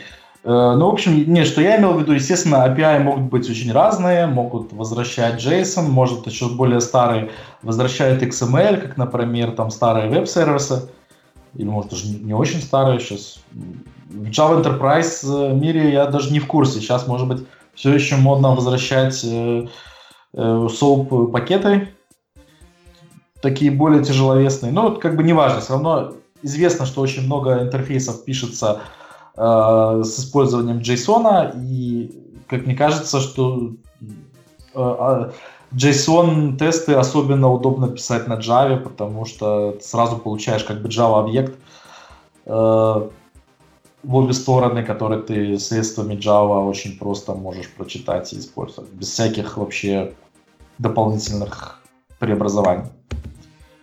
Что скажете? Ну, честно говоря, парсинг JSON — это стандартная штука практически для любого современного языка, если не совсем для любого. И здесь я, честно говоря, не вижу большой разницы между JavaScript и не JavaScript, хотя бы потому, что JavaScript объект помимо атрибутов еще содержит функции, а функции мы не передаем э, с API. Поэтому это просто объект, э, записанный в такой форме. И работать с этим объектом можно где угодно. Ну, конечно, понятно, что есть библиотеки во всех языках. Ну, в общем, такое мое мнение было. Не настаиваю даже. Вот. Окей, ну что, э, так, у нас Яша сейчас у нас не выпали, у нас что-то замолчали. Яша Виктор. Яша на месте. Я ничего... тоже на месте. А, окей, просто ничего, ничего не, не могли добавить, да?